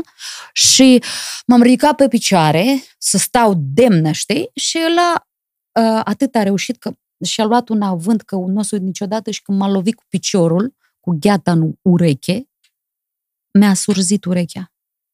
Cât și nu mai zic că aveam 15-16 ani. Un bărbat de râs nu s-a apropiat să zic, băieți, poate ziua mea za mare. Șase ziua. Ziua. Da, da, în primăvară, cumva așa, mai, aprilie, mai, ceva de genul ăsta. Deci e așa o situație, asta odată. Altă dată, uh, nu uita că de la poșta veche vin, înțelegi? Acolo catastrofă era în vremea aia. Nu-ți mai zic de câte ori la stație mi se întâmpla. Odată un criminal de ăsta m-a luat și a zis că uh, vreau să... De ce ești îmbrăcat așa? Eu am crezut că e taximetrist. Mergeți, da, merg 5 lei, cum era taxa. Și când am urcat, da, el a tras într-o pădure. Nu cred. L-am trăit și uh, aveam o fustă lungă cu o tăitură așa până aici de vară și o bluză care așa și spatele era gol. Și el mi-a zis că tu ești prostituată. Acum, fii atentă, eu nu o să uit niciodată fața acelui bărbat în viața mea, pentru că uh, uh, cred că atunci l-am văzut pe Dumnezeu Uh, el la un moment dat a deschis uh, portbagajul și a zis că, băi, îmi place cum vorbești, văd că nu ești proastă. Alegeți cu ce o armă vrei să te împușc, pentru că eu curăț, el mi-a zis că profesia lui este să curățe lumea de lepădături. Și i-am zis, nu vă judec, dar foarte serios, eu nu știu, eu nu știu eu câteodată am impresia că Dumnezeu pogoară în noi. Serios să-ți spun. Că nu puteam eu să vorbesc așa. Că nu eram în stare să vorbesc cu atâta calmitate. Dar țin minte că aveam un gând fix. Și dacă ăsta este ultimul moment, să-l petrec cu demnitate. Și foarte calm. Eu m-am păcat cu gândul că el o să mă omoare. Și după care i îmi pare foarte rău. De fapt, mi-aș fi dorit să fiu cineva, știi? Să ajung să bucur oamenii. Și el așa o tras. Știi, așa. Serios, alegeți și, și avea tot felul, o armă, un pistol, un cuțit, nu știu ce. Mm, și eu zic... Uh, e cel puțin câteva bune situații. Da! De... Și știi ce am făcut? El mi-a zis, da, așa îmi place cum vorbești. Tu nu ești proastă deloc, ia în zău poezie ceva. Și învățați deci voi nu acolo. Vede, nu vine să cred, serios asta. Deci Foarte el... serios. Și el îmi spune, când termin de spus poezie, te omor. Și imaginează, era vreo... Asta era la poșta vechi. Da, 10 jumate, 11, când am nimerit, crezând că e taximetrist în uh, mașina lui și m-a dus încolo după cimitirul Doina și la ora 1 de noapte m-am oprit de spus versuri. La un moment dat nu mai țineam, bine, eu știam mult din Eminescu la memorie și nu doar, și foarte el stătea mult. și asculta. Și el stătea și asculta, se uita la cer, fuma o țigară și mă asculta și tot învârtea unde este un, așa, un, nu știu ce fel de armă o fie Țin minte tatuajele lui de pe mână și iconițele. Asta e un paradox. Da, și iconițele. Și le zic, așa de frumos vorbești și așa ai o voce și tu ești deșteapt. E că eu am vorbit amu cu Dumnezeu, el credea tare în Dumnezeu și eu tot. Și uh, el mi-a zis că numai așa că m-am gândit și ne pare că trebuie să te las în viață. Hai că te duc până acasă. și tu ai spus și unde trăiești? Nu, și am zis uh, o adresă greșită într-o intersecție. Și eu țin minte că era pe așa tocuri și eu țin minte că eu dau cuvântul meu de onoare. Eu am coborât din mașina aia și am zis că, păi, nu vă mai achit. Dacă tot v-am spus poezii, știi? Și eu, na, na, na, serios, fi serios, știi, cumva așa? Ca un prieten. Ca un adevărat prieten. Deci eu nu știu cum l-am eu nu știu unde l-am dus în tema asta, cum, n-am idei cum a dus capul să vorbesc cu el. Așa mi-am imaginat eu că e ultima mea discuție și de ce să nu o purtăm frumos, știi? Și el mă lasă și eu merg Spre... cu spatele drept și mă gândesc, el lasă mă împuște în spate. Eram sigură că scoate arma și mă împușcă în spate. Sunt multe detalii care deja mi le amintesc mult mai vag, dar țin minte inima mea care face... Nu puteam să respir tocmai. Dar merg cu demnitate alene. Și el, uh, nu știu cum, întoarce mașina. De tare, știi? Și dus a fost. Și eu îți închipuți că eu merg, merg, merg, merg și liniște. Și nu înțeleg de unde liniște asta. Și și mă gândit, poate eu am murit și nu știu, înțelegi? Și când a rupt-o de fugă, pentru că până la casa mea mai era un cartier. Țin minte că uh, când am ajuns la poartă și am reușit să împing poarta, să o descui uh, și să intru de mama mea, nu dormea, că și dădea seama că ceva, nu, nu obișnuiam chiar La așa, ora știi? unu, da. Adică ce? Și eu țin minte că eu am dovedit să ajung până în ușă și mai departe m-am deconectat. Adică Ea ai a trebuit, leșinat? da, mai că m-a trebuit să mă aducă e, e, nu speriată, moartă, rău, speriată rău. A, uita să să-ți spun că el încă și mi-a propus, hai să ne vedem miercuri la studenților, acolo să bem o cofi, că îmi place să gresc cu tine. Un deget n-a fost pe mine tani. Nu v-ați cred. Da. Deci aveai... Era, n-aveai majorată. Uh, Nu, n-aveam. n-aveam. 16, 17 ani aveam, 17. Tata aveam a aflat 17 despre Nu, asta? nu. Nu, că îl găsea. Crezi? Bă, tata îl găsea cu siguranță. Frumoasă istorie. Nu E că degeaba, așa am nu spus degeaba, poezie. Nu degeaba am început eu astfel uh, Mhm. emisiunea, interviu, pentru că tu ai învățat asta? Iată, tu mi-ai răspuns abia acum la cea întrebare de la început. Da, de două ori ți-am Tu răspuns ai deja. învățat din experiența vieții. Deci, Da. cumva, personalitatea noastră este creată din experiențele pe care le-am trăit. Ne creăm prezentul din ceea ce am trecut uh, anterior. Nu te contrazic, sub nicio formă. Da.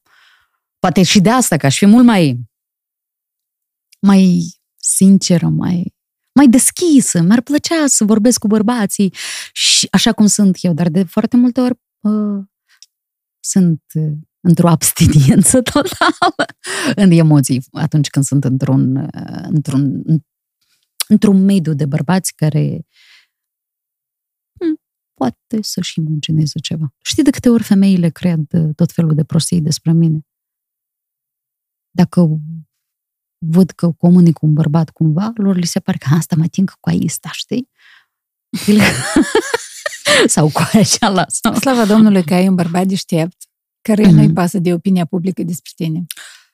Da, asta e, opinia asta este așa de nepublică și de sub masă și de bâlci și de colțuri, că ea n-are cum să fie publică. Că cei care știu, știu cum stau lucrurile.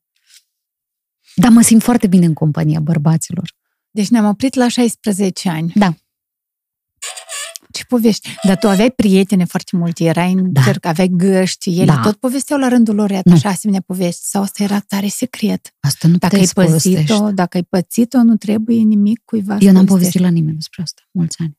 Numai mamei.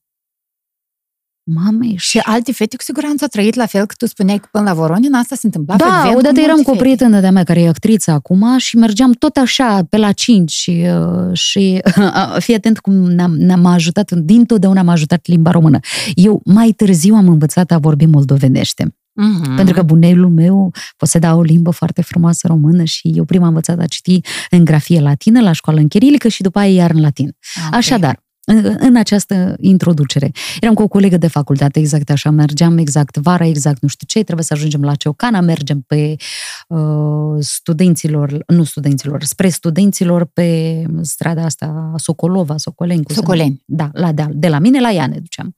Și e că doi, iese doi băieți, parcă normal, parcă ok, da, da, da, nu vă supărați, nu înțelegem în limba rusă. Cea, cea, cea, cea, știi? Nu vă supărați. Da, Tania, tot Tania o cheamă, tot ham, ham, ham, ham la dânsii.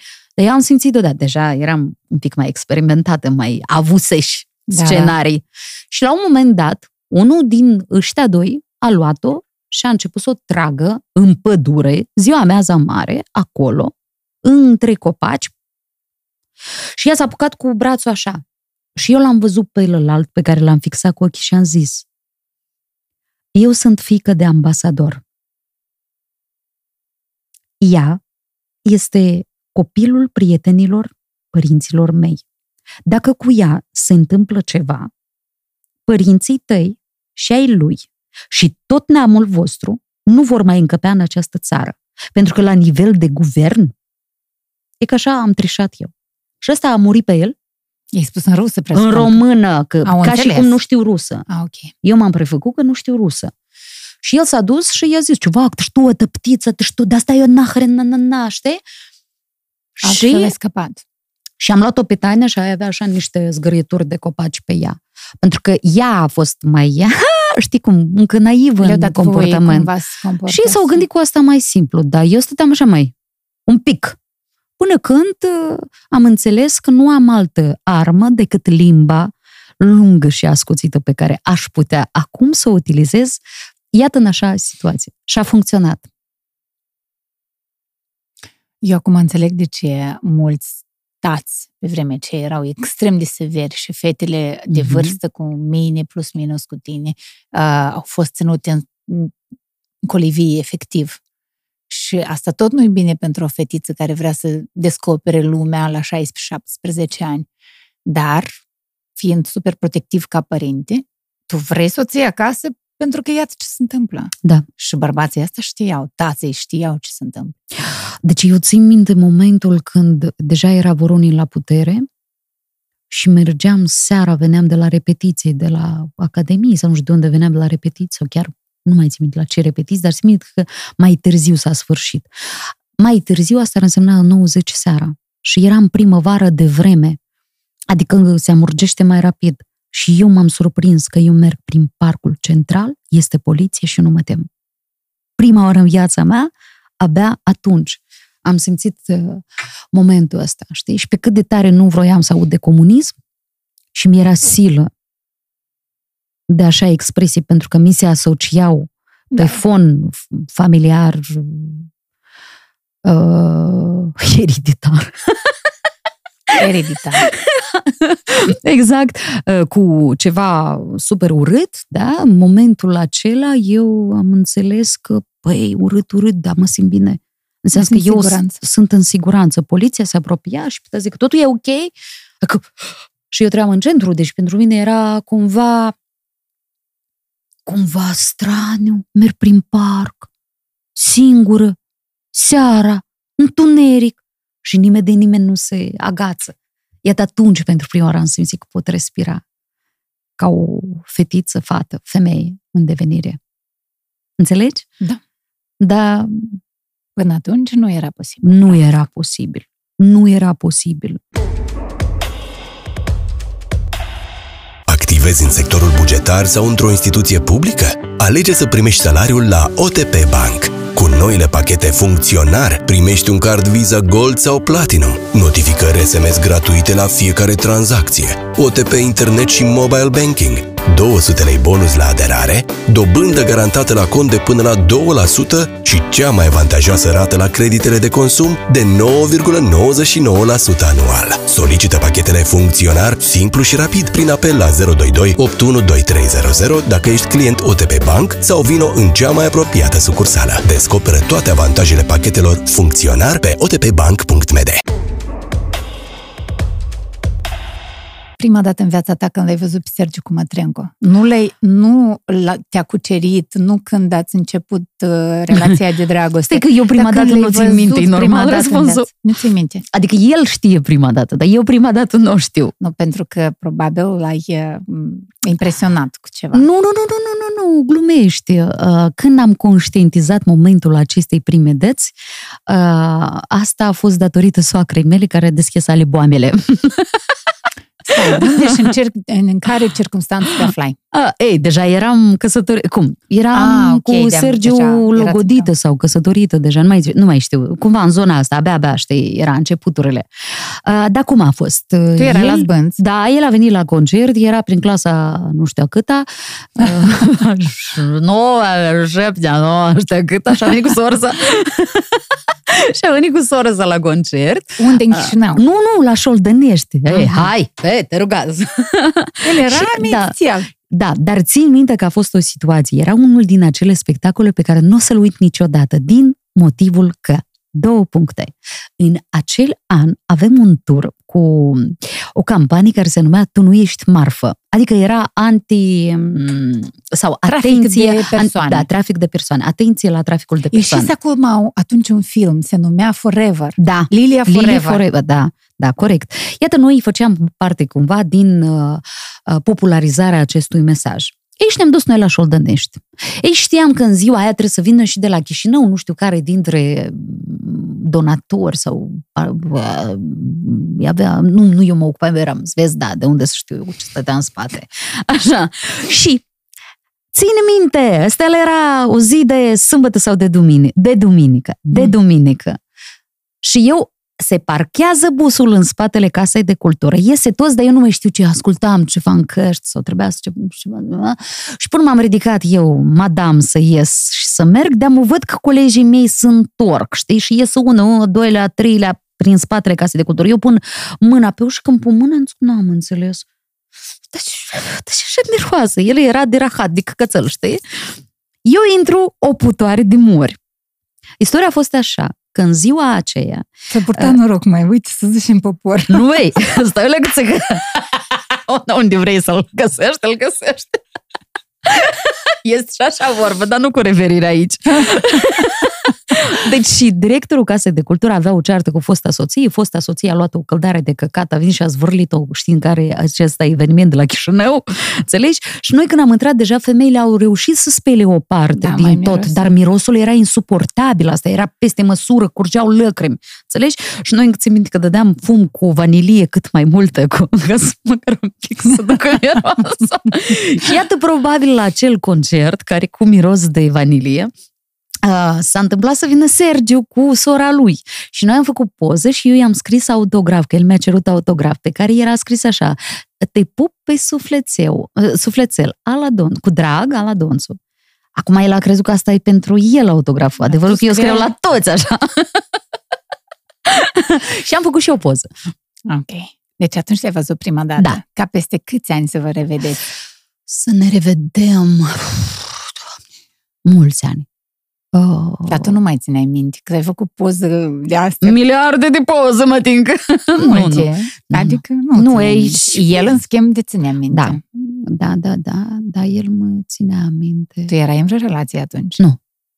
N-aveai tu timp. Tata tău zice, Nu, femeile eu deștepte nu se merită. atunci lucram la Jurnal TV, în perioada în care se făceau uh, testările pentru televiziune, pregătirile pentru televiziune. Da, eu Eram foarte trasă cu capul încolo uh, și după care veni, uh, schimbase jobul ăsta pe unul și mai frumos, că eram lucram la uh, director de programe la Aquarel. Radio Aquarel. Tu aveai treburi. Eu fo- foarte multe treburi. Nu uita că în- și între timp începusem să înființez propria afacere. M-am apucat să fac studioul. Ah, și deci mi-am iubescul cumpărat era utila- pornit. Nu, nu, iubesc, asta e denumire. Deci utilaje, sunt cumpăr tehnică, sunt, uh, lucram pedagog la o școală unde mă înțelesesem că nu mă interesează onorarul, uh, clasa 1 a 4 închipui să predai la pitici cum e. Mhm. Uh, Nu mă interesează onorarul, dar aș fi vrut ca dumneei să-mi dea voie într-un spațiu acolo care nu era utilizat, să fac un studio de înregistrări. Și doamna a zis că, wow, cât îi sunt de recunoscătoare că a zis bine și noi cu Roma și cu fetele mele și cu colegele tu cu Roma mele. știi mai de, de mult decât cu Sergiu. Da, cu Roma mă știu de 20 și ceva de ani. În clasa nouă, când era Roma. da. Te dai seama, prietenii mei sunt uh, din toate timpurile, adică ei nu se schimbă. Se adaugă alți prieteni, dar nu se schimbă așa. Și iată, noi, și Roma îmi povestește că a fost la o filmare și era un ov de producer, așa o zis el. Și da, și cu zice, ov, așa înfumurat. Eu zic, da? Dar și, și mă rog, așa înfumurat. Tu firește, eu am venit fix, era ora 8 și 2 minute și el, 2 minute! Apas de voi, știi? Adică cumva Roma de așa... Sergiu vorbea. Da, da, vorbea de Sergiu că avea o filmare, nu știu ce, Ser- ăsta, Roma a mers să tragă sunet, cumva așa. Și am zis, păi trebuia, păi da, are dreptate, știi, cumva așa, dar nu știam despre cine este vorba. După care mai trece o vreme și eu zic, uite, trebuie de făcut un documentar despre școala de artă unde am învățat și acolo legat de domn, domn director trebuie să facem de un tablou, cum ar s-ar putea, dă niște de ăștia de-a voștri ceva. С кем vorbești chinoșnicu și la vostru? Cu cine? Cu... da, hai ca să-l sun. Și Roma l-a sunat, a vorbit, după care eu am preluat um, a, nu, Roma a preluat ștafeta și zic, stabilește filmările, Nini, să facă și așa și să fie clar și să rămână un document istoric despre faza asta. Bun, bun. Și vin la filmări. Mhm. Că interviul bagă de seamă trebuie, cu directorul trebuia să-l port eu. Și eu m-am pregătit frumos, dar seara aveam emisie. Trebuia să mă duc să- Interviu care trebuia să fie încadrat în documentar. Da, care trebuia să Înțeleg.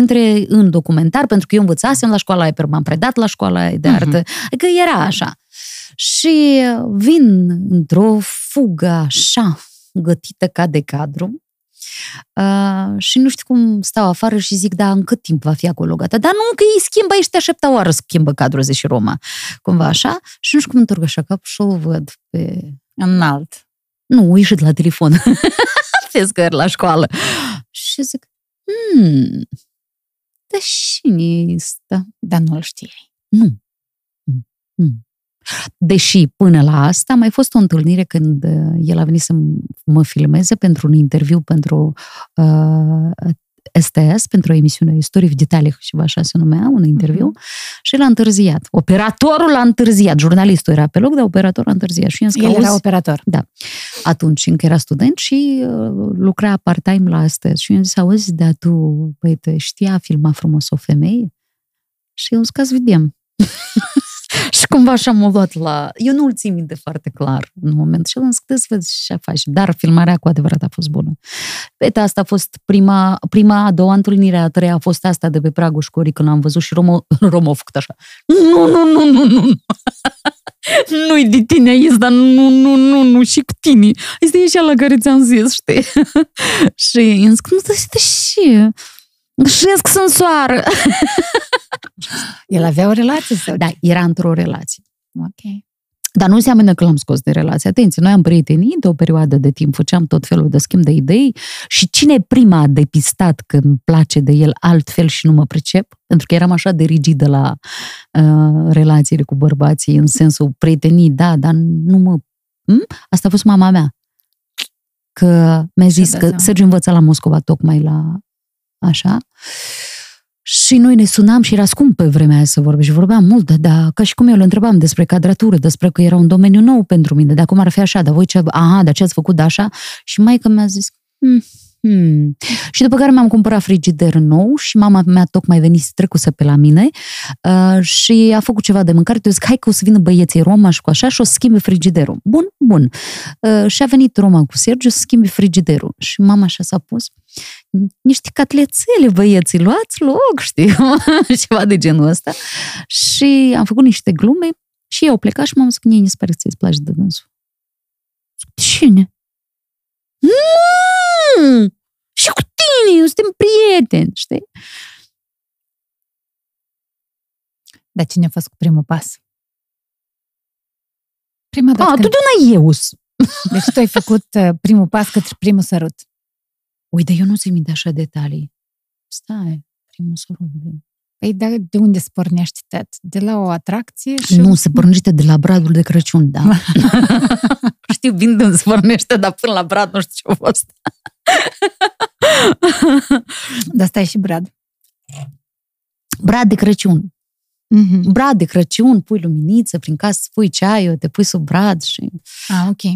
Se vede că eu tot nu prea am cu romantism. Bun. Uh, nu, l-am rugat să-mi cumpere brad de Crăciun, că aveam uh, party la mine acasă cu toate fetele, cu toată așa, echipa mea. Și el tot era invitat și i-a cumpărat brad și Roma s-a nervat. Și ne i dat și brad. Roma este un fel de frate, de duh al meu care mă scoate din toate bazaconile și mă apără. Roman Burdei este acel sound producător care face coloanele sonore la o groază de filme, cele mai bune filme. Eu am să las link de la reportajul Da. care l-am făcut cu Roman Te Bordei. rog! Aici, jos în comentarii. Da, asta era Ca să știi lumea cine e Roman, Da. Fratele tău de duh. fratele meu de duh, sângele în eu, înțelegi? Iacă. Și cumva, iacă așa a început istoria noastră. A fost foarte repede, totul s-a întâmplat mega fulminant. M-am trezit într-o zi și mi-am dat seama că îmi place de el și țin minte că am sunat-o pe prietena mea din Eugenia din Zbânț, tu o știi pe Eugenia? Mhm. Am fost la nuntă împreună la Da. Eugenia, te salutăm. Da. Și eu zic, Jenica, mi se pare că lui ăsta i-aș face un copil. Mm. Așa m-am exprimat. Este uh, o topică absolut incoerentă mie. Și Eugenia a zis, opă, prima dată aud vorbind în așa hal. Înțelegi? Dar tu te-ai întâlnit cu alți bărbați înainte de ser? Da. Slavă Domnului, sunt foarte bogat. În experiențe. Mm. Întotdeauna am avut Atunci mulți când l-ai văzut admiratori. pe el, pe Sergiu, nu aveai vreo Nu. relație. Nu, ei de unde? Voiam să fac uh, afacere, voiam să fac bani, voiam să promovez trupa mea pentru că nu mai plecasem de la mm, producător, managerul, ce mai era el acolo. Plecasem și nu știam bine dacă numele măcar mi-aparține sau cu ce rămân în urma la asta. Eu aveam probleme, eu nu aveam când să mă ocup Da. de iubiri. Te-a cerut cineva în căsătorie înainte de Sergiu. De multe ori. Și cum ai refuzat? O, odată chiar și nu am amânat. A, deci tu erai să te măriți. Da. Și cum ai amânat? Adică nu că ai amânat-o, tu stai că înainte să o amâni, trebuie să o organizezi. Mm. Sau să o plănuiești. Sau să accepti un inel înainte să o Da, amâni. Da, acceptase. Tu ai acceptat să te măriți? Este un nume Nu, nu, că nu e nimeni, adică... cunoscut omul așa. Nu, nici nu trăiești în țară măcar. Um, nici măcar nu e moldovean. Hai. Nu, nu, nu. A fost de mult. Adică mama mea îi părea probabil că mă susținea în ideea asta, dar ea credea că în așa mod o să-mi treacă rănile mele și neplăcerile pe care le nutresc față de uh, tot felul de relații, de cunoștințe, de când vedeam băieții că mm, mm, să ieșim, unde să ieșim?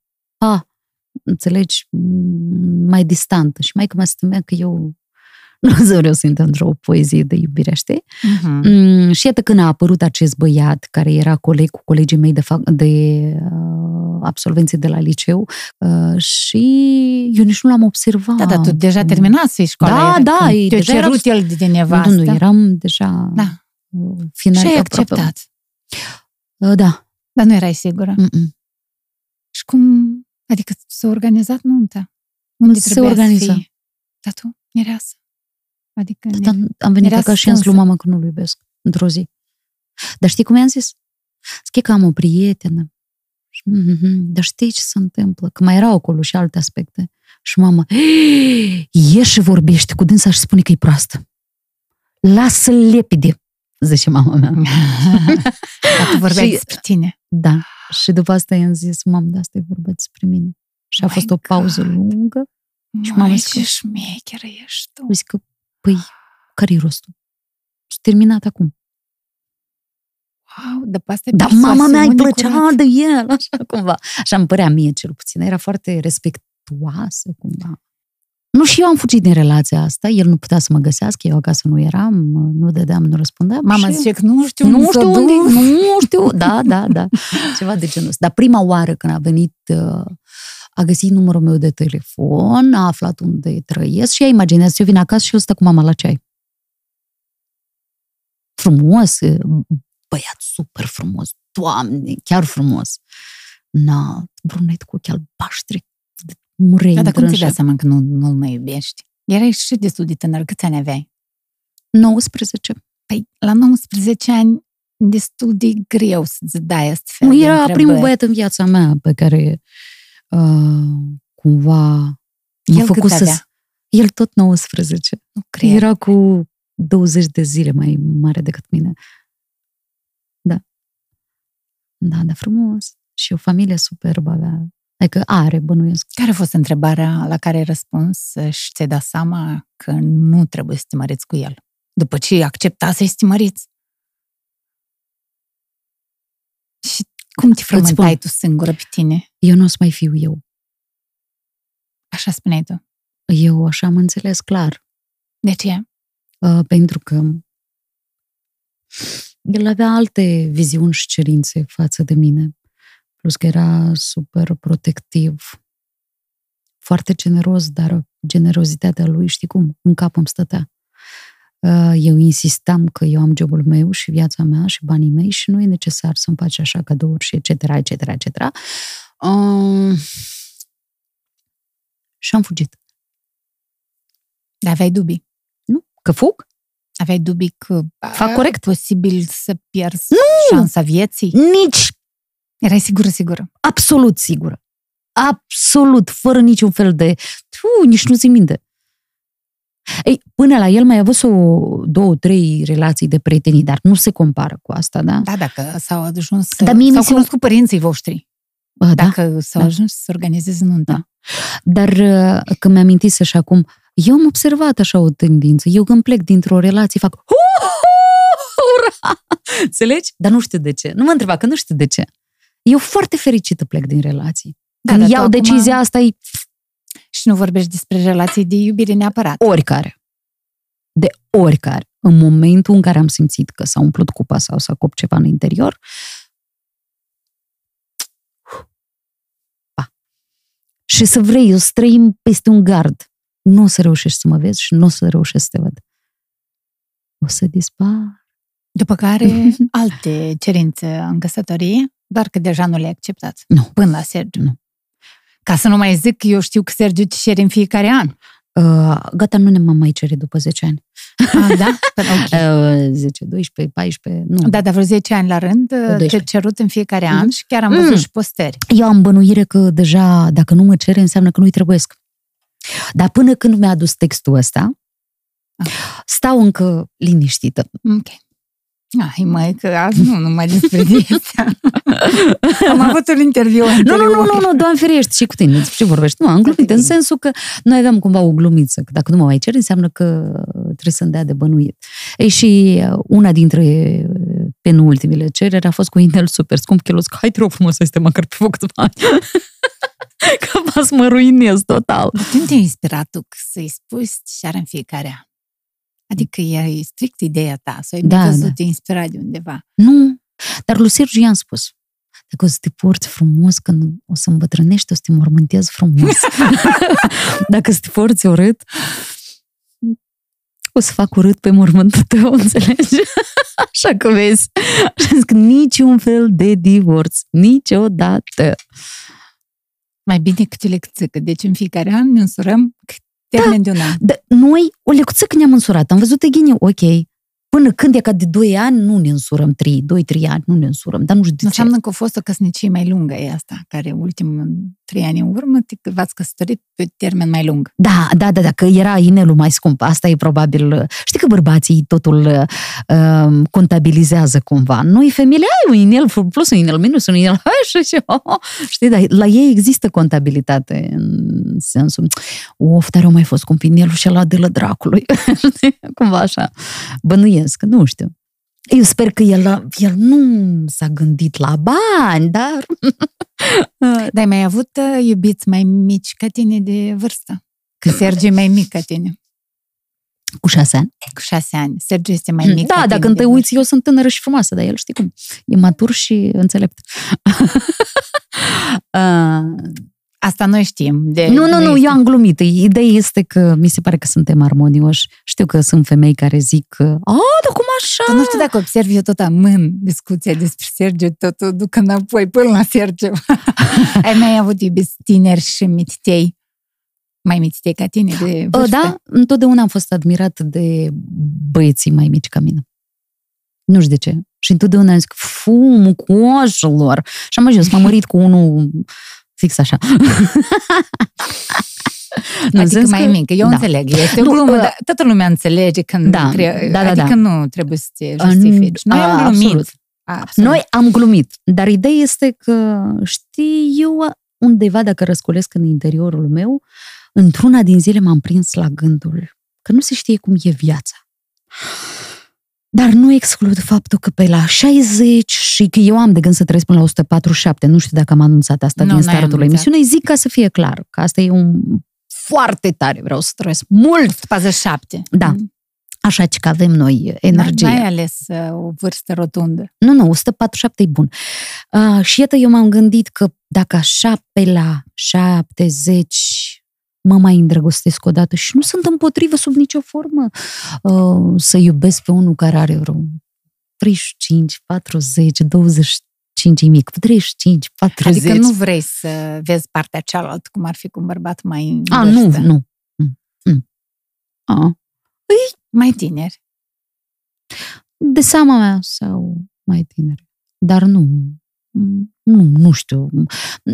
Când e un bărbat mai în vârstă, imediat intervine în mine semnul ăsta de respect și parcă poate, poate din cauza experiențelor pe care le am sau mediului în care mă învârtesc, înțelegi? Oh, vezi că am spus eu mai devreme că m, ceea ce trăim în trecut ne construiește prezentul. Deci noi ne alegem Da. parteneri în funcție de ce am trăit, traume, triggeruri și așa mai departe. Asta e așa, că m, prima încercare de relație era cu unul de 22 de ani mai mare, așa că liniștește, Tania.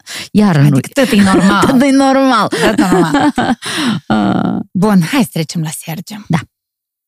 Aveți o fetiță, Da. Sofie Margot. Da. Un nume extraordinar de frumos. Da. Uh, Eu nu l-am mai auzit în Moldova. Da. Combinația de nume Sofia este, probabil Margot este, dar Sof- Sofie Margot. Sofia este bunica mea și Margot este mama mea. Ok. Margareta. Da. Margot. Ah, deci este un nume practic combinat din două mame Da, care și-au unit copiii. da. Fetița ta, fetița voastră are deja Face cu 13. 13 ani, ai Mhm. adolescentă Da. acasă.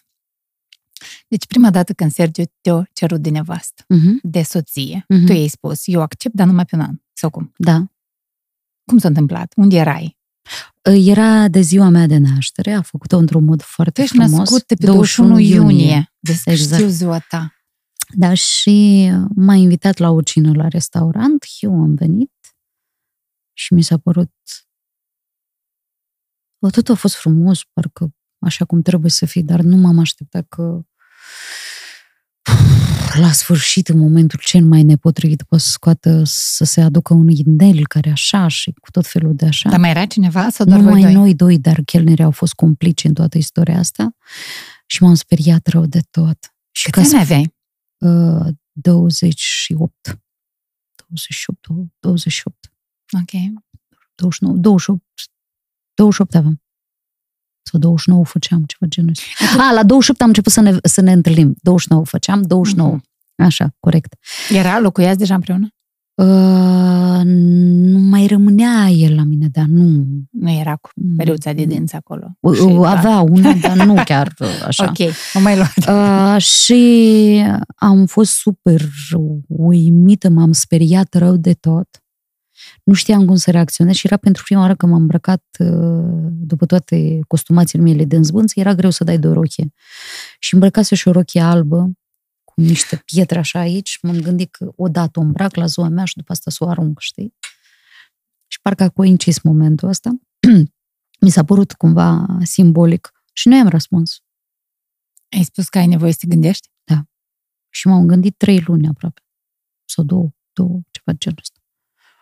Da. Timp în care el a fost foarte înțelegător, Da, înțelept și Și trezea răbdător. dimineața unor și zicea așa, apoi te gândiți sau azi nu vorbim despre asta? Zic, azi încă nu vorbim despre asta.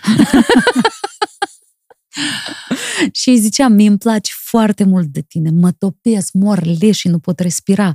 Țineam de mână să nu-l scap cumva, că în noaptea în care ne despărțim, măcar cumva să-l țin de mână, știi? Uh, Dar uh, de măritat mi se părea foarte strașnic rău. Și atunci am zis, hai că ne căsătorim pe un an și pe urmă anul viitor mai vedem. Și adică asta nu pe toată viața. Da, dar voi ați făcut contract, deci certificat de căsătorie, cum? Doar pe un an, că nu se face. Nu, avem noi înțelegerile noastre Deci scrise sunt pe care înțelegerile le... voastre. Deci voi nu erați căsători, nu ați făcut Da. Mm, nuntă mm. clasică. Nu, Nanaș n-aveți. avem. Numai pe un an sau i-ați Uh, prelungit pe urmă? nu i-am sau- prelungit, dar eu dovede să divorțez între timp. Și așa că nu-i și sunt problemă. nași celebri și unul și celălalt, adică sunt așa de Cine e fantastici. nașul lui Aladon? Uh, Vitalie Perciun și Ah, Dina. ok. Ok, na, noi îi cunoaștem, ei sunt din jurnalist. Da, da, da, exact. Cine i-a ales? Tu sau Uh, Sergiu? Sergiu. Ok. Eu am zis că fără nași, fără nuntă, fără lăutari, nunta trebuie să fie veselă, în club. Și am tot familia lui Sergiu. Dar și n și lăutari. Ești, și mai da Julia. Și o cântat până la urmă Znaia de Nu, Julia? a cântat Maria Țărnă, o prietenă de mea, care Mhm. uh-huh. scrisesem un album până la vremea aia și dumnei a venit în semn de respect pentru părinți și a tras vă două hori și toți au fost fericiți. În rest, asta a fost o nuntă în club la despodobitul Mirese, în loc de despodobitul Mirese a fost despodobitul Mirelui, unde a venit o, tot o prietenă de-a mea striptoză, s-a dezbrăcat goală și l-a dezbrăcat pe Sergiu și socrul meu era super fericit și strașnic, speriat de situații. și atunci, în vremea aia, la nuntă era Marin cu Matrenco, care încă era mititel și a avut și el niște țâțe goale fix acolo. Așa. și era Că super... dar vezi pe Marina acum. Așa-l vezi pe Marin acum. Ce te-a marcat în viață, Marin? A, Și o nunta să lui zică, Badea. Nunta lui Badea. și am poze de la nuntă cu, iată, cu domnișoara asta frumoasă și tata meu zice, e frumos așa, e îndrăzneț, dar poate totuși o leacă ar fi trebuit un pic mai rezervat. deci iată așa o nuntă veselă am avut. Și foarte restrânsă și doar prieteni și fără rude în afara, cu excepția părinților. Și fraților lui Sergiu, atât. Ai stat acolo pe podium, frumușel. Ca tu ai glumit, nu că era Nu, furșet. Nu se numește podium. A, nu, deci nuntă furșet. Nuntă furșet cu discotecă, cu tot felul de uh, chinouri. Oamenii erau deja la sala de nuntă, petreceau, mâncau, beau. Erai fericit în ziua anunții. Foarte, Erai un miras fericit.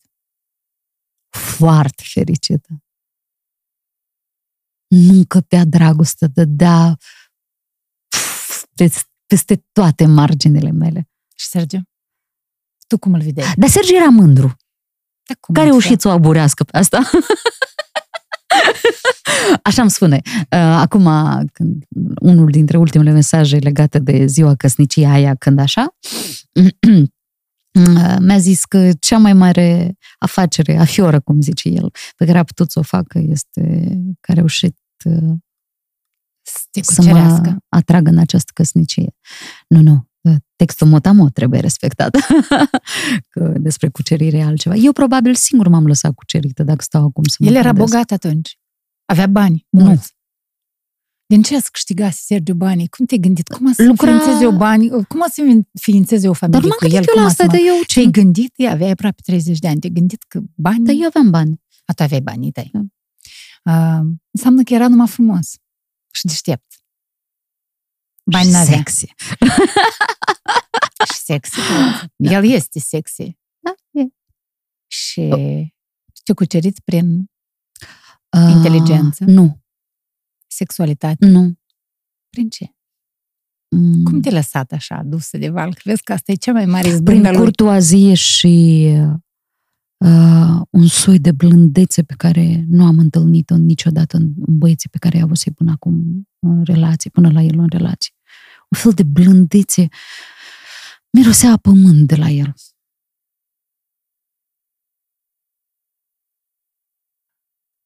Până atunci a avut să iei ce vrei tu. și aici mirosea a pământ. Știi când, Pământare era. da, și când vrei să te întinzi pe o goră, așa, știi? Și parcă mm, mm, el vibrează pământul ăsta și parcă așa, parcă te absorbe. Iată, asta era senzația pe care o aveam cu Sergiu atunci, în perioada aia. Aia adevărul e că pământul ăsta s-a răzvrătit de mii de ori de atunci, că A fost evoluăm. cu tremure sau ce? Vai, da, ba da, ba da. Pentru că noi suntem oameni care ne mișcăm, schimbători, ne schimbăm traseele Mai da, și ne dezvoltăm. Eu sunt foarte mândră de felul în care el se dezvoltă. Exact ca și profesionist. Ți minte că eu zic, dar ce vrei tu să faci? Zic, Să fac filme de dragoste. Și m-am uitat. Dar pentru ce? El dat și vrei să faci, să scriu cântece de dragoste. Înțelegi? Și iată noi cumva... Și tu ai scris piese. Da, am scris de ajuns. și Mulțumesc, el mai a scris și făcut alții. filme. Da, și o să mai facă. Și uh, nu este exclus să ne mai schimbăm cu meseriile periodic. Pentru că eu admit că la un moment dat mi-aș dori să fac regie la un film.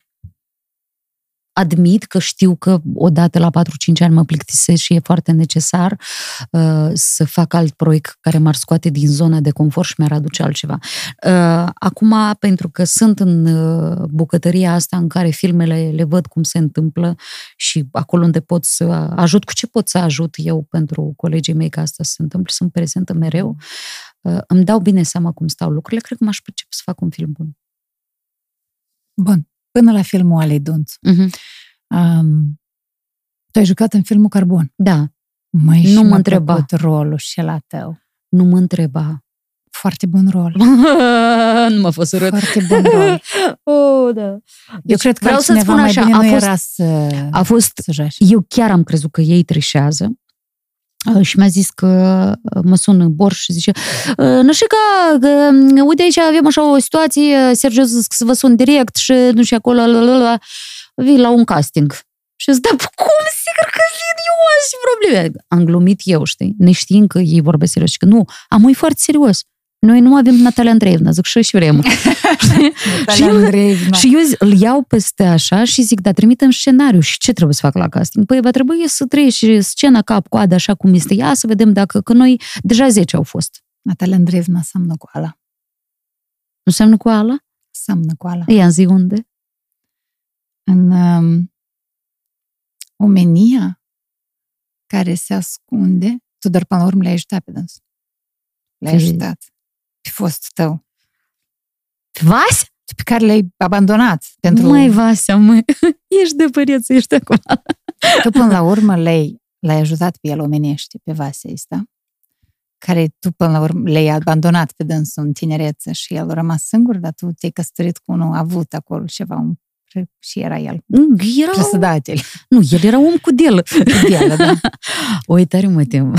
Deci unde duci tu Da, discuția da, asta? omenia. Da, da. Tu poți și spurca ți drept sau nu? Poți. Ua, Pe ca Natalia Andreevna. E spurcășiune. da, Dar eu am făcut un lucru bun. Din omenie și din probabil îl iubeam. E că eu de atâta cred. Pe pasă. Apiaca. De atâta cred eu că um, tu atâta cât poți fi blândă și iubitoare, tu atâta și poți fi extrem de dur. E foarte dur. Eu, eu așa cred despre tine. Eu te mănânc rece. Poți să iei- Dar, atenție, eu sunt dură exact atunci când această strategie se cere a fi așa aplicată. Pentru mine, pentru protecția mea, pentru plan, pentru ideea pe care o port. Dar ea nu vrut ca oamenii să înțeleagă că ea e bună. Ea consideră bunătatea o slăbiciune. Tu tot? Asta este întrebarea care m-a lăsat masca azi. Uh, uh, mi-e atât de tare îmi plac oamenii buni. Dar lumea nu este construită și nu se mișcă înainte. Cu oameni buni. În, Cu oameni buni. în frunte. Da. Și mm, e bine că în aceste contraste sunt uh, prezente și unul și altul. Și da, ai dreptate, uh, bunătatea mea întotdeauna a dezgolit vulnerabilitățile mele și m-a făcut super slabă și super neînsemnată pentru mulți din jurul meu, dar bunătatea din mine și vulnerabilitatea din mine niciodată nu a făcut altceva decât să mă facă să-mi crească respectul meu față de mine însă. Eu m-am respectat în momentul în care am putut să fiu vulnerabilă față de și să depășesc, știi, chiar că noi vorbim de vulnerabilități, nu că e totul perfect, dar că tu primești din partea aia altă mult urât și crede-mă, Tania, eu așa de frumos, deseori mă surprind că în memoriile mele arhivez imagini, portrete despre oameni și niciodată nu mi-amintesc despre finalitățile experiențelor cu, aceste, cu acești oameni sau tot felul de dispute și ascuțișuri care s-au întâmplat. Nu știu cum face creierul meu. Probabil vrea să mă protejeze și să aibă cât mai mult spațiu să mai adună și să mă dea șansă pentru bună, bunătățuri de tot felul. Că mă văd nevoită ca să nu mi se mai întâmple din asta chiar atât de frecvent, să pun fa- fața asta de... Dar tu întreabă pe oricine vrei. Cum e? Uai, și de rău, Până ajung să lucreze cu mine. Și când ajung să lucreze cu mine, mă întreb, dar și tu nu strigi? Nu, nu strig, niciodată nu strig, la nimeni nu strig. Dar, pentru că am această față dură, s-au întâmplat oamenii să bârfească despre mine lucruri absolut neadevărate. S-a întâmplat să se strecoare tot felul de versiuni ale imaginii despre care nici nu știu a mea. Înțelegi? S-a întâmplat pentru că oamenii așa spun pentru că își doresc atenția mea, dar eu nu am avut ea ca unde vulnerabilitatea. Nu întotdeauna am plăcere să o ofer atenția asta tuturor. Tu ai văzut oameni de succes care nu au bătut cu pumnul masă? Și când spun pumnul masă, spun nu. un pic metaforic. Nu, nu eu zic. am înțeles ce amintare, nu. Tu n-ai întâlnit oameni de succes care să nu fie măcar o leac spurcășiune în viața lor. Nu, pentru că succesul presupune luptă. Deci dacă ești foarte, dacă ești zaiețul din nu zaieț păgătit, tu nu ești de succes niciodată. Noroc de lup că te pune în evidență pe rol. Deci dacă ești fata moșneagului, păi, vai de steaua ta. Nu, dacă ești fata Babi. dacă ești foarte cu minte ca fata moșneagului, vai de steaua ta. Nu ai cum să Ei, vezi tu că în povestea aia se întâmplă să se întâlnească Sfânta Vineri și restul. Da, dar nu ne ducem acolo. nu ne ducem acolo, da. nu, nu, e adevărat, da, tu asta vrei să-mi spui. Da, e așa, e așa. Ce, uite, hai despre mine. Dacă stau și îmi fac contabilizările la mm, capacitățile mele și nu vreau cum să par arogantă, dar chiar îmi cunosc meseria, știu bine unde și ce fac și așa mai departe. Um, și de foarte multe ori mă surprind că oamenii poate să-și permită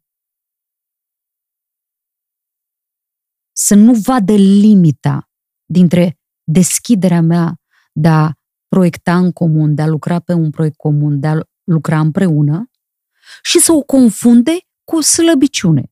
Și atunci, în momentul ăsta, mă văd nevoită să pun actele pe masă, concret cu fișa de post sau cu cine și ce face pe segmentul ăsta. Înțelegi? Altfel nu, nu o scot în capăt. Și de foarte multe ori, știi, mi-a zis odată domnul Jelescu o chestie și nu o să uit niciodată. Auzi, Aluța, dacă spectacolul va fi bun, să știi că actorii au fost geniali. Dacă spectacolul va fi prost, să știi că regizorul este un idiot. Eu lecția asta am învățat-o pentru toată viața. Înțelegi? Pentru că atunci când e de bine, e bine pentru cei care sunt în prima linie. Eu n-am nimic, eu tare mă bucur și sunt foarte așa trebuie să funcționeze. Dar dacă ceva n-a mers, toate întrebările vor fi la tine. Da, vorbeam despre bunătate și mm-hmm. despre faptul că bunătatea de asta e relativă, știi, și bunele și rău, dar prin bunătatea iepurului din Nu zaieți păgadi, nu poți fi om de succes. Sau uh, mie am un alt personaj, Mutanul Leopold, știi? Mm-hmm. Oh, ce mi dragă de el! Mițelul, ce drăguț era! Dar nu poți fi Mutanul Leopold. Ребята, Давайте жить дружно, știi? Asta așa e de frumos. Da. Dar nu, nu, nu, nu, nu. nu. Șef nu poți fi, lider nu poți fi. Nu, cu siguranță că doi șobolani neapărat o să-ți facă tot felul de farse uh, de la care o să ai de suferit. Și câtă înțelepciune poți să ai? Bun, mă uit cu admirație la oamenii care au asemenea înțelepciune, eu ție îți recunosc că încă nu am crescut îndeajuns ca să pot să răbd la nesfârșit.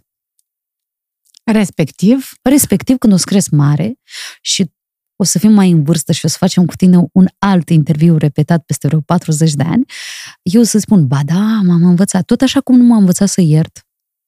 Când aud din asta că învață-te să ierți. Știu, știu că acum sunt coach care promovează așa chestii și unde nu te întoarce, sunt asemenea aspecte povestite. Ui, băieți, nu mă cheamă Isus.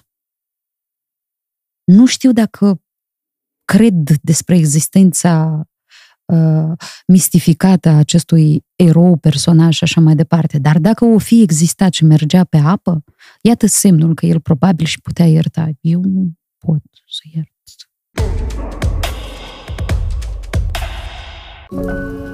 Descoperă eleganța spumantelor Maestro. Apogeul excelenței. Cuvée Blanc în top 10 cele mai bune spumante ale lumii. Maestro. Excelența are nume. tu și înveți acum să scrii. Adică ai făcut o facultate sau o faci acum? Uh, am finalizat, aia, am făcut și un curs mare de scenarist și am mai făcut unul de regie. Eu am ajuns totuși să fac regie la Moscova, Numai că online. numai că online, da. Acum Așa că- totul se face online, Acum da. totul se face online. Pandemia a venit cu ceva bun în sensul ăsta, Da. că ne-a Nu, arătat nu, că că online până la putem. pandemie m-am pornit la atelierul uh, maestrului, dar pentru că a început pandemia, după care a început, mi-a luat uh, iarăși avânt și voiam să plec, a început război, uh, mm, m-am văzut nevoită până la urmă și dumnealui a venit cu inițiativă și a făcut acest atelier și iată eu am, vorbesc despre maestrul Secenov. Știu că nu e în vogă acum să vorbim despre ruși și asta tot îmi pare o greșeală foarte mare. Mm. Pentru că politica și uh, cultura merg ele mână-mână. Dar au alt, Atunci când una anatomie. greșește, nu e... cealaltă o apără Da. și o îi acoperă spatele, știi? Mm. Uh, și, și într-un ca și în altul. Și pentru politică și pentru cultură, știi? Uh, și mă bucur că am putut să ajung în cursul ăsta al dumnealui și să văd lucruri mari și să înțeleg că gândesc coerent în meserie, materie de meserie și să înțeleg că atunci când cer ceva și unii dintre colegii noștri de breaslă se uită cam lung uh, și uh, la mine, știi? Mm, Să înțeleg că pur și simplu nu cunoaște anumite aspecte și că nu este o imaginație prea bogată din partea mea atunci când cer elementarul. Uneori în uh, instituțiile noastre de cultură unde se întâmplă evenimente este foarte greu să deschizi și să închizi o culisă. Dar că oamenii asta nu știu.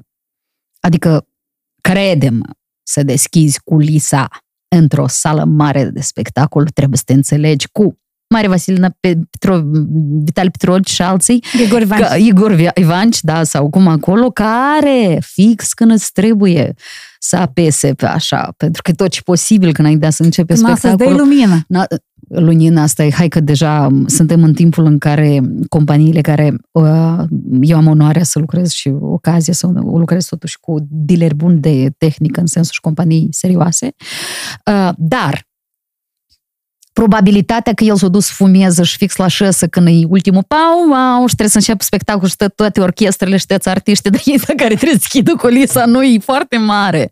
Înțelegi? Trebuie să te înțelegi cu el. Deci tu trebuie să știi să vorbești nu numai cu primarii, că Nu. vorbeam noi de, de vreme, Nu. dar și cu doamna În care primul rând. sterge pe jos Neapărat. apa, ca astfel actorii să sujuie. Da. Scenă Uh, așa să-ți da. cadă în mijlocul... respectuos, cald, calm. Eu înțeleg conjunctura în care dânsii își duc, uh, bă, cum ar veni, rutina, știi? și mă uit respectuos, foarte respectuos. Deci secretul La orice meserie. succesului în cazul unui uh, regizor, în cazul unui regizor de spectacole, uh, ei să aibă relații extrem de bune, începând de la primarul orașului în care se face spectacolul, până la doamna care șterge apa de pe jos în cazul în care s-a vărsat un pahar Nu, cu nu, apă. hai- hai mai serios. Președintele țării din care trăiești Aha. și până la omul care deschide ușa portarul sau uh, doamna care șterge sau uh, doamna care are grijă de curățenia în sala de Și spectacol. trebuie să fii politicos cu toți. Nu politicos, îndrăgostit de toți. Ok. Știi ce nu le ajunge oamenilor? Trebuie să ghicești în trei secunde ce are lipsă omul ăla în ziua în care a venit la lucru. Dincolo de faptul că, nu știu, bărbatul nu a venit la timp, ăsta fixa s-a măritat cu un prost și așa mai departe. Dincolo de tot. Ce ar fi vrut omul ăla în momentul de față? Poate vrea să recunoștință, poate vrea un ceai, poate vrea să zici bună ziua, poate vrea să-l cuprinzi, pur și simplu, poate vrea să întrebi cum te cheamă. De foarte multe ori noi nici nu știm cine sunt oamenii care deservesc uh, scena. Înțelegi? Dar eu sunt obligată să știu pe toți. Obligată. Și eu asta fac. Și fac cu mare plăcere lucrul ăsta. Are asta de a face cu managiuirea familiei și relaționarea cu soțul? Adică tu de aici poți să iei niște experiențe și să le duci în familie. Gen, Ia. eu m-am nervat pe tine, dar eu am să te iubesc. Pentru și am să fiu politicoasă. Eu pot așa în relații. Deci asta o fi și secretul nu doar al succesului în carieră, dar și al succesului unei relații. Pentru că Da, uh, nu e florișele și lapte cu miere în relații după atâția ani. Există și munți cu nervi, cu isteric și așa mai departe, că avem situații diferite în viață. Momente în care unul poate cade și celălalt încă e da, șâne. Știi care e faza? Mm, eu nu prea sunt certăreață. Dar nu dai după tine. Vezi? Dar nu sunt Aparețele certăreață. înșală. Foarte tare, dar nu sunt certăreață. Eu sunt un om foarte dosit în sensul emoțiilor mele, mai ales când Da, sunt dar tai cu toporul tu. tai. Tu tai cu toporul Da. și e mai dureros. Mai bine de mă aștept să mă sfădesc cu tine decât să stai cu A, toporul nu, orice nu chip. relație cu mine cu nu mine. chip să te sfădești. Mhm. Deci Nu tu e. tai cu toporul. da. Hai să ducem înapoi acolo. La, Ia, hai. la, știi, eram, am făcut și o mică pauză la un moment dat și am ieșit afară și vorbeam despre faptul că și în relație trebuie să fii la fel de pricepută ca și în carieră. În cazul tău, tu ai o carieră în care tu comunici cu o grămadă de oameni, începând de la președintele țării, cum ai zis tu, până la doamna care șterge pe jos apa, că iată într-un Mm, Le spectacol. iubesc pe toate doamnele astea. Apiaca. Asta am dus-o noi în familie. Pentru că acolo e și știință, doar că la nivel mai mititel. Așa. Mai puțin suntem membri Mhm. al, al spectacolului. În Mhm. cadrul unei familii, membrii unui spectacol, participanții la spectacol. Sau cei care lucrează Mhm. în culițe, sunt doar doi sau trei. Na, că... Da, depinde ce culise. Adică, Nu depinde ce culise. Sunt la care lucrează și soacra, și mama, și cumnata, Ah, și dar așa, cum? înțelegi? Sunt la alții care sunt numai doi în relație. La alții tot etajul și tot blocul. Știu și din ăștia. dar cum? Înțelegi? Fiecare cu povestea sa. Slava Domnului, când, cu cât mai puțin, cu atât mai bine. Mai ușurel. Da, nu sunt de acord. Deci, cu cât mai mult. Eu întotdeauna mă număr pe mine și toți monștrii pe care îi dăi- îi tăinuiesc Atâi, a mei. monștri. Și mă gândesc că blocul nostru doarme liniștit. Înțelegi? Pentru că Nu. ai monștri mulți. Am, și tu îi sigur, conștientizezi. Și îi conștientizez și îi țin din scurt și Au când mă nume. roagă îi scot la... Ei, hai, nici chiar. Dar când mă roagă îi scot la plimbălare. Da, orgoliu, mândrie. Oh, pot să-i mai numesc uneori cu, de exemplu, mândria, pot să o mai numesc și demnitate. Când vreau așa să o ridic în, în slăv, înțelegi? Și ăștia sunt monstruoleții mei pe care țin din scurt. Uneori simt că ei trebuie scoși la plimbare și îi invit frumos și zic, acum ne plimbăm. În oameni pădure răcnim. Nu, nu, nu. Astăzi avem petrecere cu fetele. Ah, ok. Înțelegi? Adică, na. Sau, mâine avem o terapie de alt gen, uh, nu știu, mă duc să comunic cu un om super interesant uh, care face de 20 de ani psihologie și iaca, iaca, iaca și uh, povestește dânsa, povestesc eu despre așa. Și asta e super fain și nu vorbim despre tragediile și traumele noastre, dar vorbim, da, de unde mai întâlnim conceptul ăsta? Și monstrul meu ies afară și zice, eu nu cred că asta e profesie, ce faci tu? Apoi și ea zice, nici eu nu cred că ce faci tu este profesie. Și în felul ăsta se, se întâmplă o luptă a monștrilor în care rezultatul este În care doar rezultatul că, că monstru obosește, adorme și eu mă duc acasă liniștită și nu fac niciun scandal. Uite, uh, am un principiu uh, în jurul căruia sau de care mă țin, mă echilibrez, știi? Adică mai dau drumul, mai stau așa, dar până la un moment dat zic, a, este, este funia asta, e lângă mine aici. Și funia asta are așa o, o chestie, o denumire. Sau e se numește joc. Mm-hmm. Și nu te lua foarte tare în serios în nimic din ce faci, ce trăiești, ce ți se întâmplă. Nu neapărat că Eu e valabil pentru toată lumea. Da, da, da. Eu zic pentru mine. Și, și, și acolo plângi. Da, așa sunt de băros. Mititică, serios, mă, știi? Și eu pot să mă uit la mine de la o parte și să fac mișto de mine în momentul ăsta. Știi? Și înțeleg că eu și interesant joci. Poate din cauza meseriei pe care o am și cunoștințelor care cumva, profesionale, care cumva m-au dus în zona asta de, uh, de a repartiza segmentele din viața mea, tocmai pe ferestre din astea. Uh, joc, imaginație, admite că se prea poate că nu, monstruleț, știi, că în, mm-hmm. în termenii ăștia.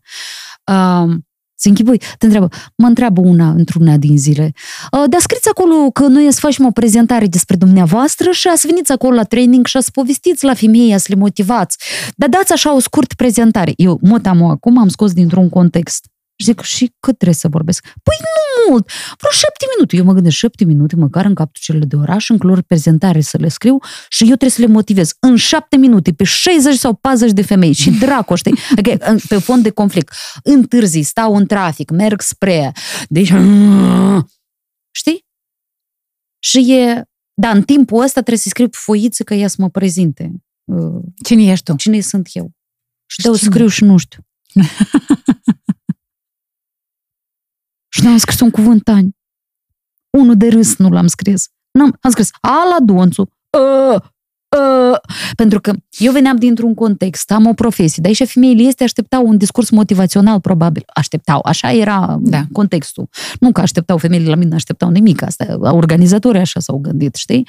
Și eu, dar el, una e din afacere, alta are, nu știu, iaz cu piești, teatrie eu și trebuie să povestesc aici. Eu și nescatare. Înțelegi? Și de aici s-a pornit numărătoarea inversă.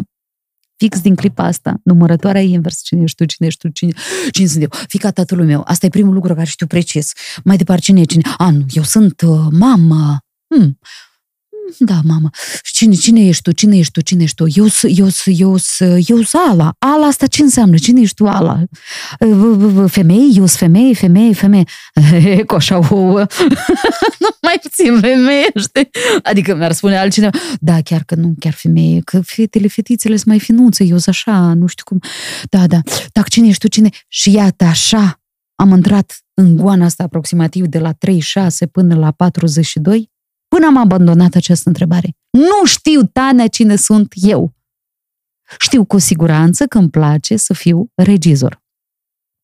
Al propriului meu scenariu, al scenariilor aplicate, al um, prezenților cu spectatori mulți, la, a spectacolelor cu, pre, cu prezența la mulți spectatori, a promourilor, filmelor, ce vrei tu. Asta încă știu. Dar cine mai mult de atât, nu știu și nu mai vreau să-mi răspund la întrebarea asta. O să-mi răspund când o să mor. Dar e mai greu să fii regizorul propriei vieți decât regizorul unui spectacol. Da. Și acum, tu pe crezi de o parte, că da, tu da, pe de parte regizezi nu. viața? Nu. Nu, nu e hai și un vorbi. Și vorbim cu tine așa frumos, nu se știe dacă că multe se pot întâmpla până la colț străzii Doamne, iartă-mă. Nu, nu. Eu nu am pretenții. Eu nu știu că asta o suni foarte urât pentru multă lume. Eu nu am pretenții să fie conform scenariului. De asta probabil sunt așa de ua, pedantă în scenariu. Măcar acolo ceva se întâmplă la timp. Înțelegi? Pentru că în viața mea de zi cu zi, la felul în care eu trăiesc. N-am vrut să mă mărit, m-am măritat. Am zis că n-am să am copii, am. Uh, am zis că o să iubesc toată viața un singur bărbat. Nu se știe! Doamne, nu știu. Uh, am zis că o să fim cea mai bună fică pentru tatăl meu, nu sunt. Adică, nu. Uh, am zis că o să fiu rockstar și unii ești fathăi, că așa și nu am mai ajuns să înființez o trupă rock vreodată. Și am înmormântat ideea asta de mult și nu am niciun chef în sensul ăsta. Uh, mi s-a, de ce? Așa. De ce? Un rockstar în Mm. care... Da, da. A, Ei imaginează acum la 60 de ani ies în scenă și zic hai, că- mai 60.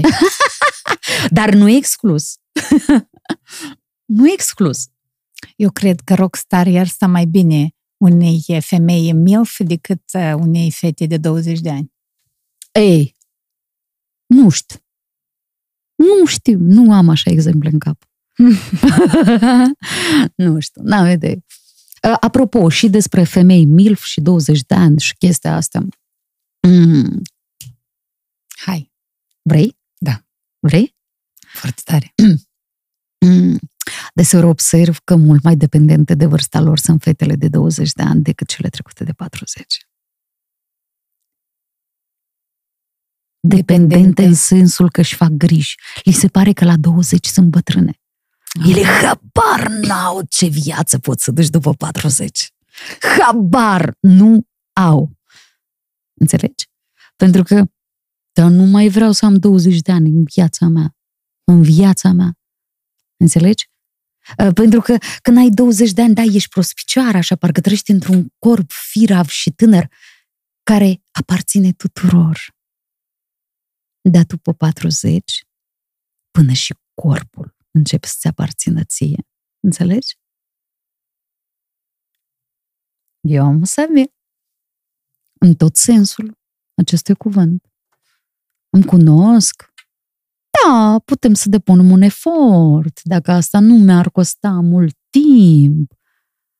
Pentru că genetica îmi dă voie să fac mai mult decât fac eu, înțelegi?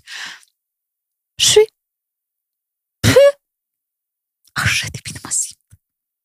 Deci după 40 viața mea e frumoasă. Mm, da, foarte frumoasă. Viața e foarte frumoasă.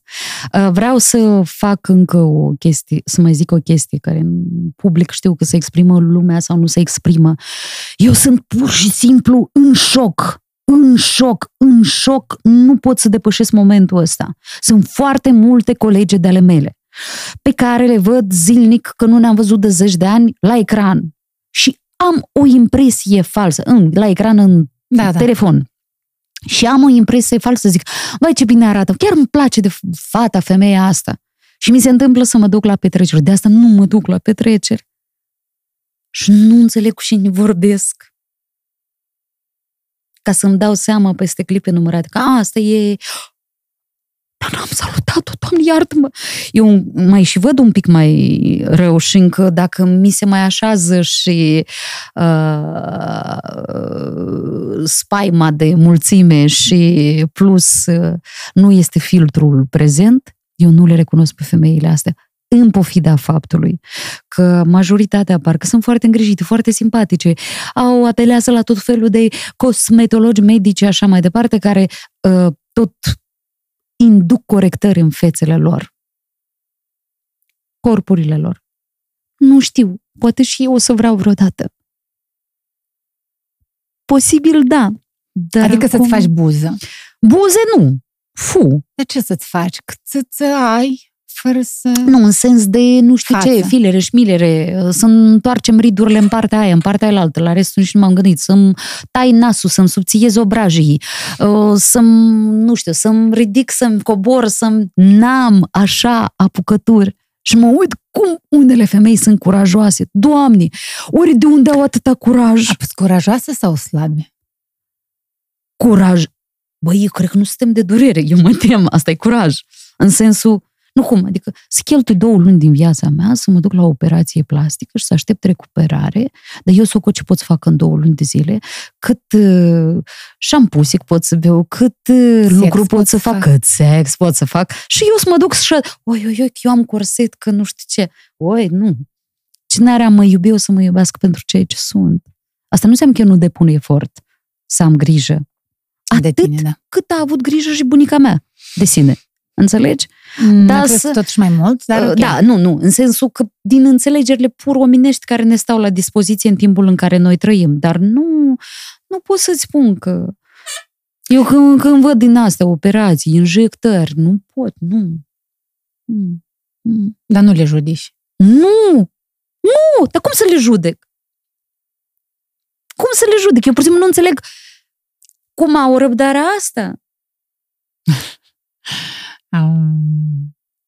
Că eu și așa am dofigat de dependențe, înțelegi? Încă să-mi mai creez una încă. Eu și așa trebuie să-mi vopsesc părul odată la 5 săptămâni, 4. Și asta e greu pentru tine. Și pentru mine asta este un efort. Să mă duc la manicură și stau o oră și jumătate acolo ca să-mi facă unghiile. Și iarăși, eu calculez. Înțelegi? Apă încă să mă mai duc, încă să-mi pună că dacă începe a pui uh, tot felul de uh, chestiuțe... Uh, trebuie să ai grijă de ele. Trebuie da? să ai grijă de ele și trebuie să mergi des. Eu nu o să pot să fac asta. Știu cu siguranță.